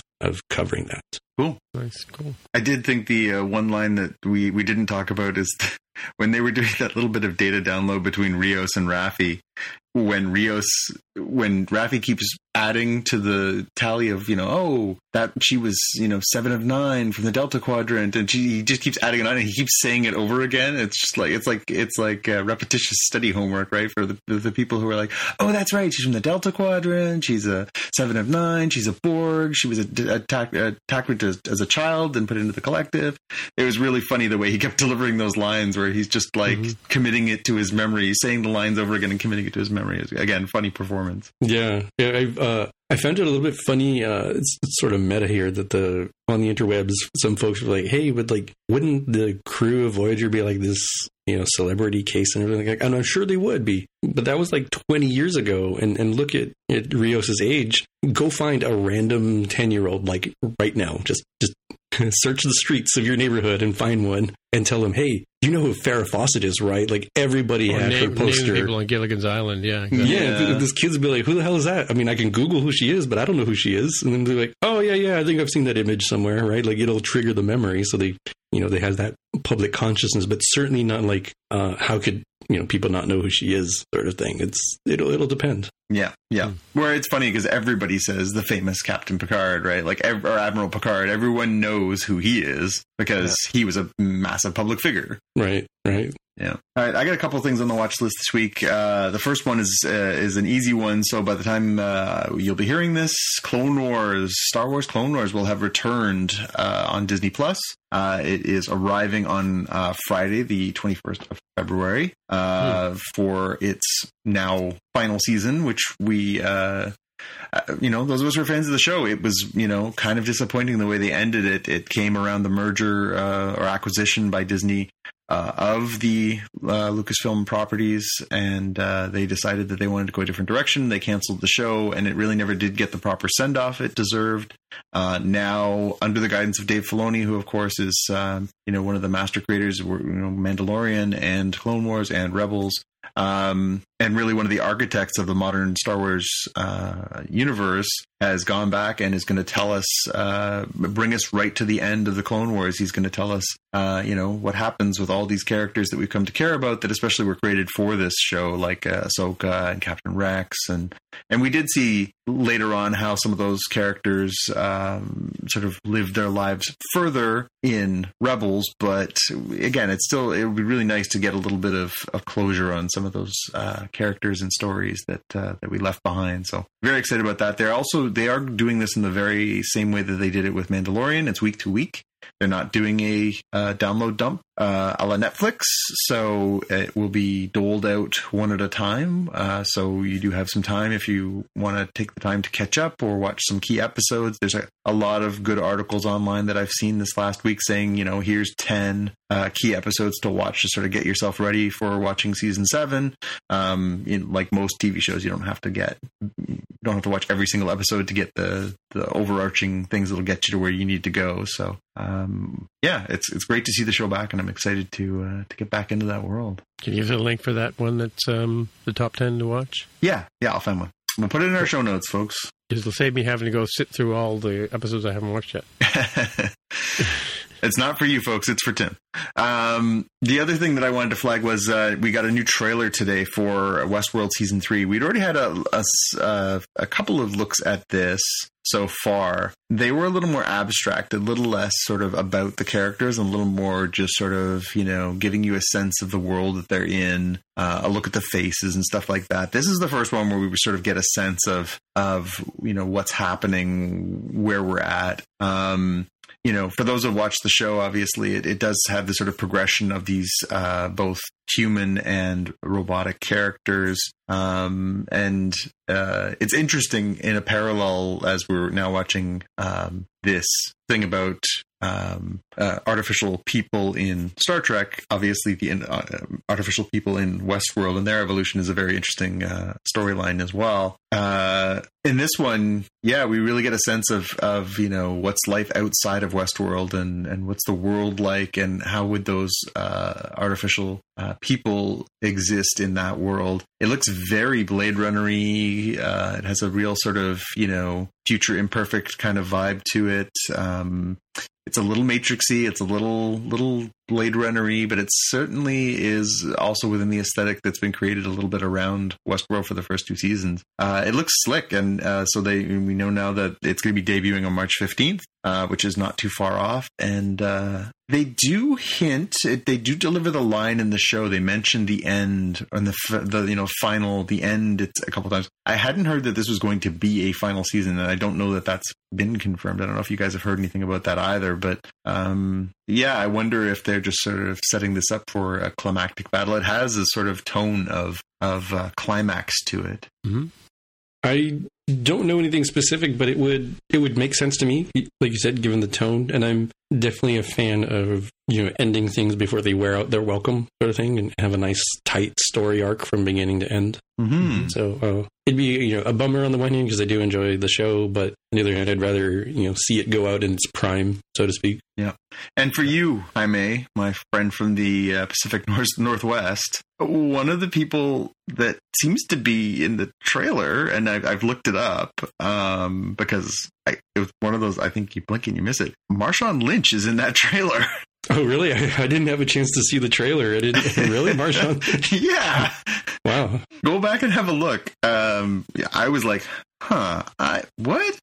And then I looked it up, and uh, sure enough, I looked. There's a, Seahawks um, uh, message board where people are like, "Hey, did everybody else see?" and sure enough, Marshawn Lynch seems to have a role in uh, in the next season of Westworld. So So For those of us transporting it home, Marshawn Lynch is a uh, is a uh, all star caliber football player who played for the Seattle Seahawks for a long time. And actually, he was back this year, was he not? He played towards the in the playoffs. That's right. So much beloved uh, Seahawks player. Uh, didn't start with the Hawks. Uh, I guess he might have ended with the Hawks, depending on you know if he stays retired or not this uh, coming up season. Mhm. Uh, but definitely a, a, a big part of their their win in the Super Bowl. Um, uh, and and much beloved because of just how um, sort of eccentric he is. Mhm. Uh, his his you know physical abilities as a player and his um, the way he sort of deals with uh, the media and his need for privacy is is very interesting. So people love that about him. Yeah, legendary, legendary. cool. All right. Well, I guess that's it for another week. Uh, Jaime, if people want to get in touch with you, where would they look? I'm on Twitter as at Dev for the Hair. And Jonathan, people want to get in touch with you. I'm on Twitter and Instagram as at JPK News. Alrighty. My name is Tim Mitra, T I M M I T R A. On the Twitter machine is where you'll find me. Till next time, we'll see you in the future. Bye. Bye. Bye. Three to beam up. Three to beam up. Oh, there's never a pattern enhancer when you need one. nope. You've been listening to the Spotcast podcast. This is CNN. What's that? Oh, I just thought the James Earl Jones thing was kind of cool. Oh, wrong show. Right. If you want to find out more about the podcast or see the episode show notes, visit the Spotcast website at spotcast.com. You can get in touch with us on the website or follow us on Twitter at Spotcast. If you have feedback or questions, send us a tweet with the hashtag AskSpotcast. If you like the show, please consider recommending us to a friend, writing a review on iTunes, or pledging any amount at patreon.com slash spotcast. You can find details on how to help us on our website, spotcast.com slash sponsor us.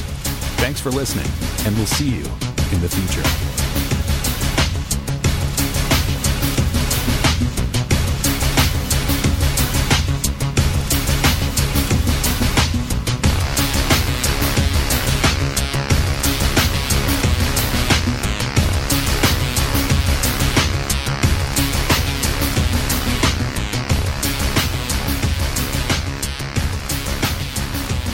Uh, I wanted, I wanted to ask you guys? Did you guys watch uh, Good Place, the finale of The Good Place? Are you guys caught up on that? The finale of The Good Place. I believe I did. Two Yes. weeks ago was the was the, uh, the Yes, I final did. That episode. was the one where where Chidi and her are looking at the beach and whatever. Yeah, the, they basically have the, the option of going and becoming one with the universe, uh, as opposed to staying in the good, the real, true good Right. place. Right.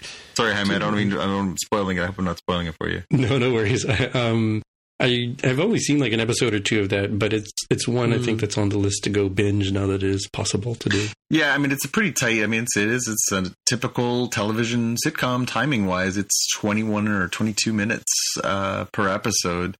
So I mean you if you have the wherewithal, you can get through it in like five days. Like it's not a lot, um, but it's it's really worthwhile. It's uh, rarely do you find a show where there is such a clear sense of how much everybody involved loves it. Like it's just it's just dripping with with passion and enjoyment for everybody doing their parts. And uh, no show has a perfect ending. You know there there is almost no example of a perfect finale to a show. Um, this one included. It's not perfect, but it's certainly, I think, a fitting send off, and it fits right in with exactly what Jaime was just saying about Westworld. Right?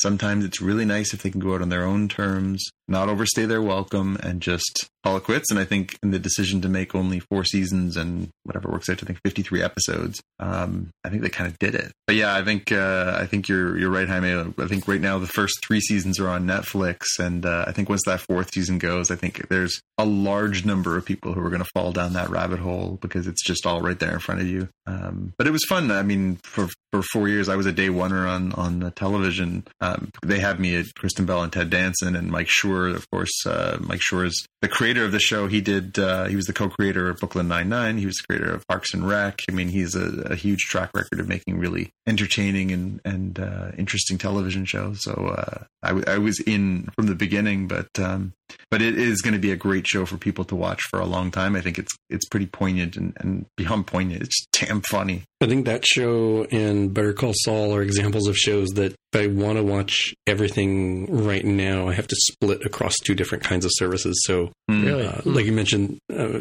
The Good Place has three seasons on Netflix. The fourth um, should be available to me on demand from YouTube TV for the season that just finished. And then Better Call Saul has just added up through season four, and season five is ongoing right now. I think. Yeah, so. I think it started last week or this week, maybe. Mm-hmm, mm-hmm. Um, it'll, uh, yeah, I mean, talk about great television. I'm, I'm, I have not watched this week's episode yet.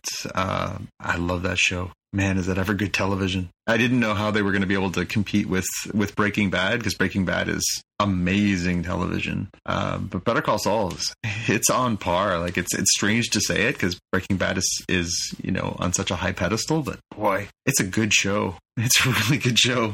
Mm-hmm. Mm-hmm. You know, like it's just it's just this perfect little balance of um, you know seedy and gross, but uh, captivating. The performances, the actors, the atmosphere. It's just it it is just so rich. You just you could just drown in it. It's just it's just such an amazing work a work of television. Other stuff I'm watching. I am almost done with See and almost done with Servant on Apple TV Plus.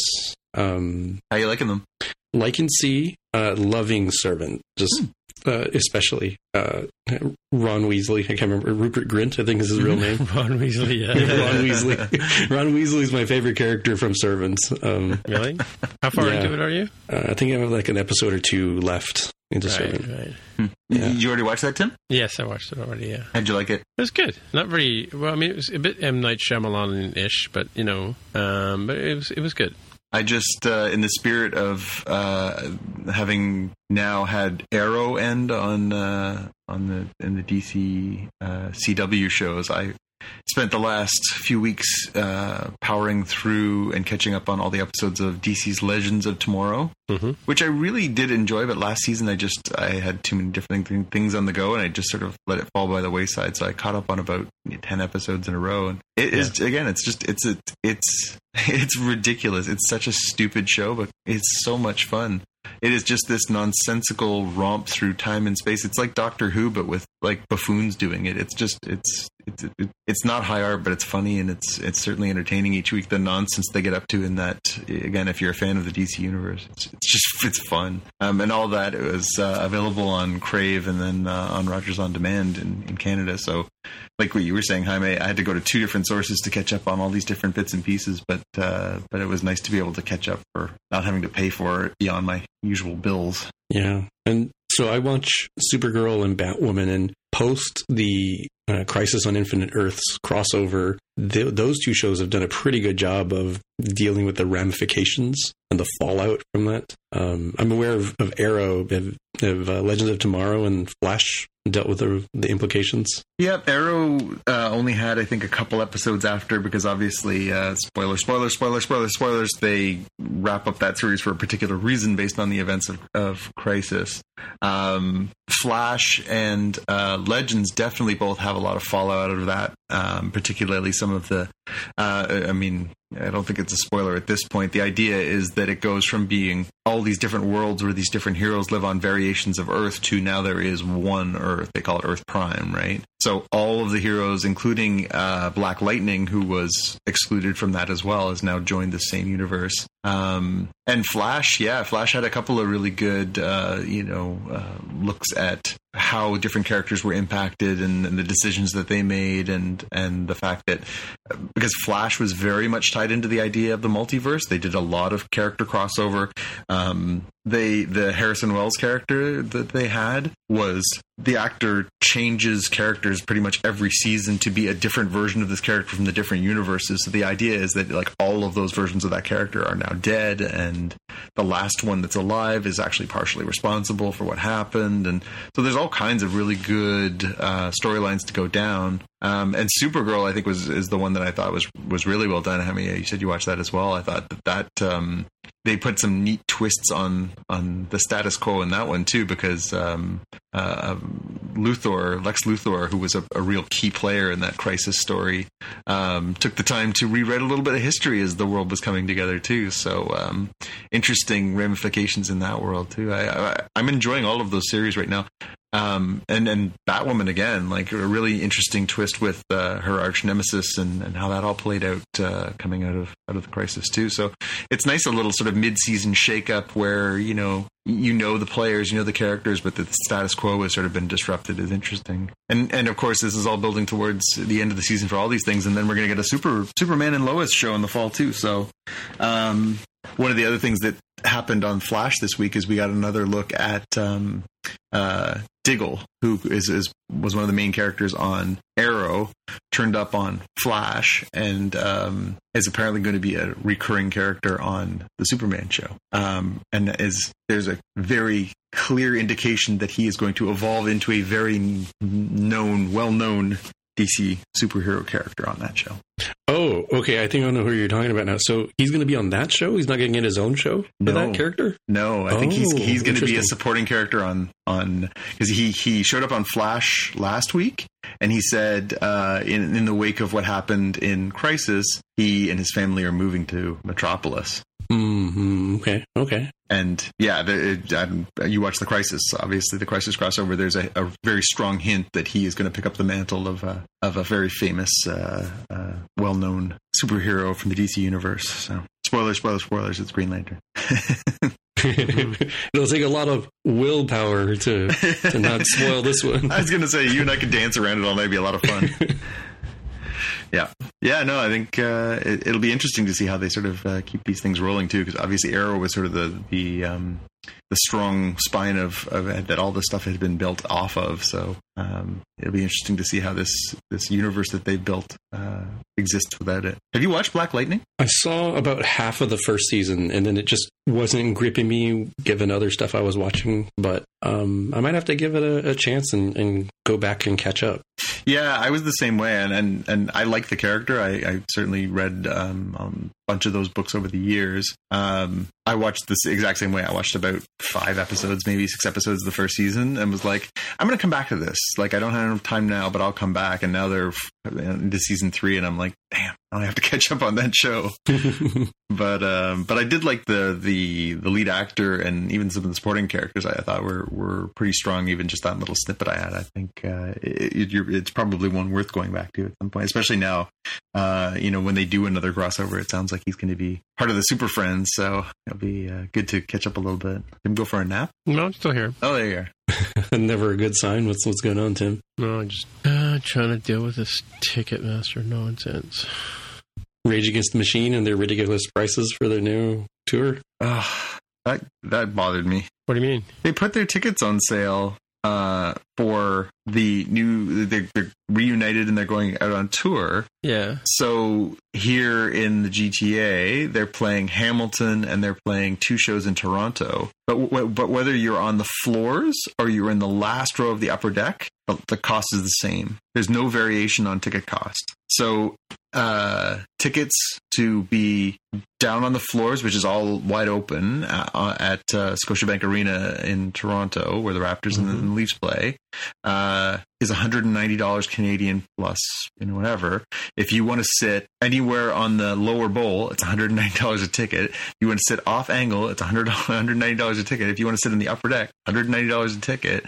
So people were complaining there's no graduated system. It's not like it's there's there's like lower price points if you are a big fan, but you can't necessarily afford um, premium ticket prices. There's no other entry point. So either you pay what it costs and you go, but then you know that if you're in the upper deck, you're paying the same amount as the people who are down the floors. So then it builds a lot of frustration that you know you you're sitting in a less advantageous spot even though you paid the same amount so and as my understanding they did that across the board uh, jaime i think that's that's the case across the board Yeah, yeah. I I'm I wasn't interested enough to go, but I did hear people talking about the prices, and I didn't. I, I just knew the prices were really high. I didn't realize the nuance of how they were high. Yeah, they they did have special spots that were sort of set aside and reserved. I believe they're um, related to a charity, so they are selling sort of prime spots throughout different venues, and you can pay. Uh, you know, I think it's something very expensive, five hundred dollars or something, and get you know better spots um, with the remainder of the cost of that ticket going to a, a charity cause, which is again noble in its way, but I don't think that really helps for people who, uh, you know, I think one of the appeals of going to a show is you know if you are a large fan of something and you want to, you know, pay the premium, you can obviously uh, get closer to the stage and and have a different experience. But if you are a, a casual fan, you might want to sit in the upper deck just to be there to enjoy a night of music. Or you know, you may not have the means, but you're a, big fan. You may be able to afford you know a, a lower cost ticket if you aren't necessarily down front. So it's a strange pricing policy from a socialist uh, collective to to do that. I think if you're going to make one price, shouldn't that price be low? Yeah, that would certainly be an easier sell. It'd be like, man, you know, the, the dude who's up front in the first row is paying twenty bucks. Yeah, but your ticket's also twenty bucks. You know, like, you Yeah. got in there a little earlier, it worked. But instead, just accept the fact that it's cheap. Yeah, and I don't know how it worked in every other market. I, I did look at tickets in a couple of the different areas around here, and um, there was no pre-sales. There was no, you know, you have a special credit card so you can get in sooner. There was no, you're a member of the fan club, or like all of it just seemed to drop like whole whole cloth in one fell swoop. That's for for Rage. Yeah. Yeah. It was basically like this time, this day, anyone who wants to go, these are the venues, these are the prices, go. Um, which is a bit of a strange method of, again, it, it seems a little um, unusual. You guys ever watch Fringe? Yeah, long time ago. Did you enjoy Fringe? Uh, I did until like the third season or whatever, the final season. Oh, we went five really seasons. Five seasons, dude. Well, yeah, okay, five seasons, and it was it was like it was it was interesting. The first like two three seasons was really good, mm-hmm. and then when they tried to sew up the the like to give it some like when it had mystery to it, it was really cool. But as they started to sort of you know get closer to the end, and they had to sort of make it make sense, it kind of got you know weird. Yeah. Yeah. That's that's one of those ones I, I see it pop up on my you might like list all the time, and I think like I, Yeah, don't- I don't know if I would. Would I? trying to sell my ticket to the beaches on Sunday. Yeah, you're not gonna go. Sorry? You said you Yeah, I don't want to go. you don't want to go? Well, I mean, you guys are going on Saturday, right? We are going Saturday. Yeah. Yeah, I got a Sunday ticket, so I was in uh, Ottawa the last few days, and uh, actually last night I was downtown, and I realized they were playing downtown last night. I was thinking, oh, maybe, really? maybe I could see them twice in a week, and I thought, Did you go? eh, No? No, I didn't. I, I in the end I was like, you know what, that's probably not a wise investment of of money. I should probably just be happy with the tickets I got to go see them in Toronto. next yeah. I'm just trying trying to log into these different sites to try and sell them, and I'm, I'm just back. I've gone back to Ticketmaster. I've given up. I'm just going to sell it through Ticketmaster. Mm. But it's sold out, right? So I'm sure it'll sell, right? Yeah, yeah. I mean, uh, they're popular, especially as hometown, right? So. Yeah.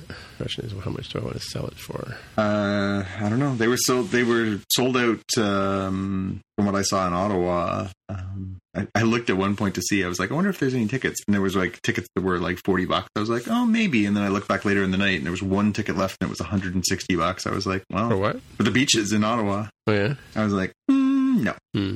So if I, I paid 42 bucks, if I sell it for 59, I get 50 bucks back. Fair. Hmm Yeah, but then if I want to buy a ticket for Saturday night, I'm going to pay more, right? That's true.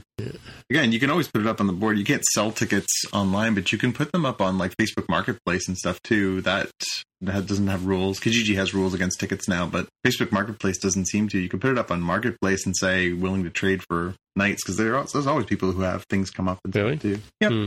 I tell you I got a ticket for Roger Waters? Oh, did you? I did, and then I also there's another band called Brit Brit Floyd. No, the Australian Pink Floyd band. Oh, okay. I've seen Brit Floyd before, but the Australian one's supposed to be really good. Hmm. I got tickets for them too. They're playing at Danforth. Oh, yeah. Yeah, feels like uh, concerts have just been fast and furious this this last week, and it's all it's funny. There's a bunch of nostalgia bands. I saw that uh, it's a double bill coming to amphitheater. That oh, who was it? It was Korn, yeah, yeah. I saw that one the other day. and I can't remember who it was that's coming with them. It was another like sort of very '90s uh, Mhm. that type of band, and then Primus is coming at some point too. I was like, if you wait long enough, if people are alive, it feels like they're they're gonna reunite. Like the, the money for touring is just so much more Was than the money. Korn Korn was broken up or what? I don't think they were like I hate you broken up. I think they were just like Don't you hate this, Jaime? Every show you're on, they end up talking about music. No, it's fine.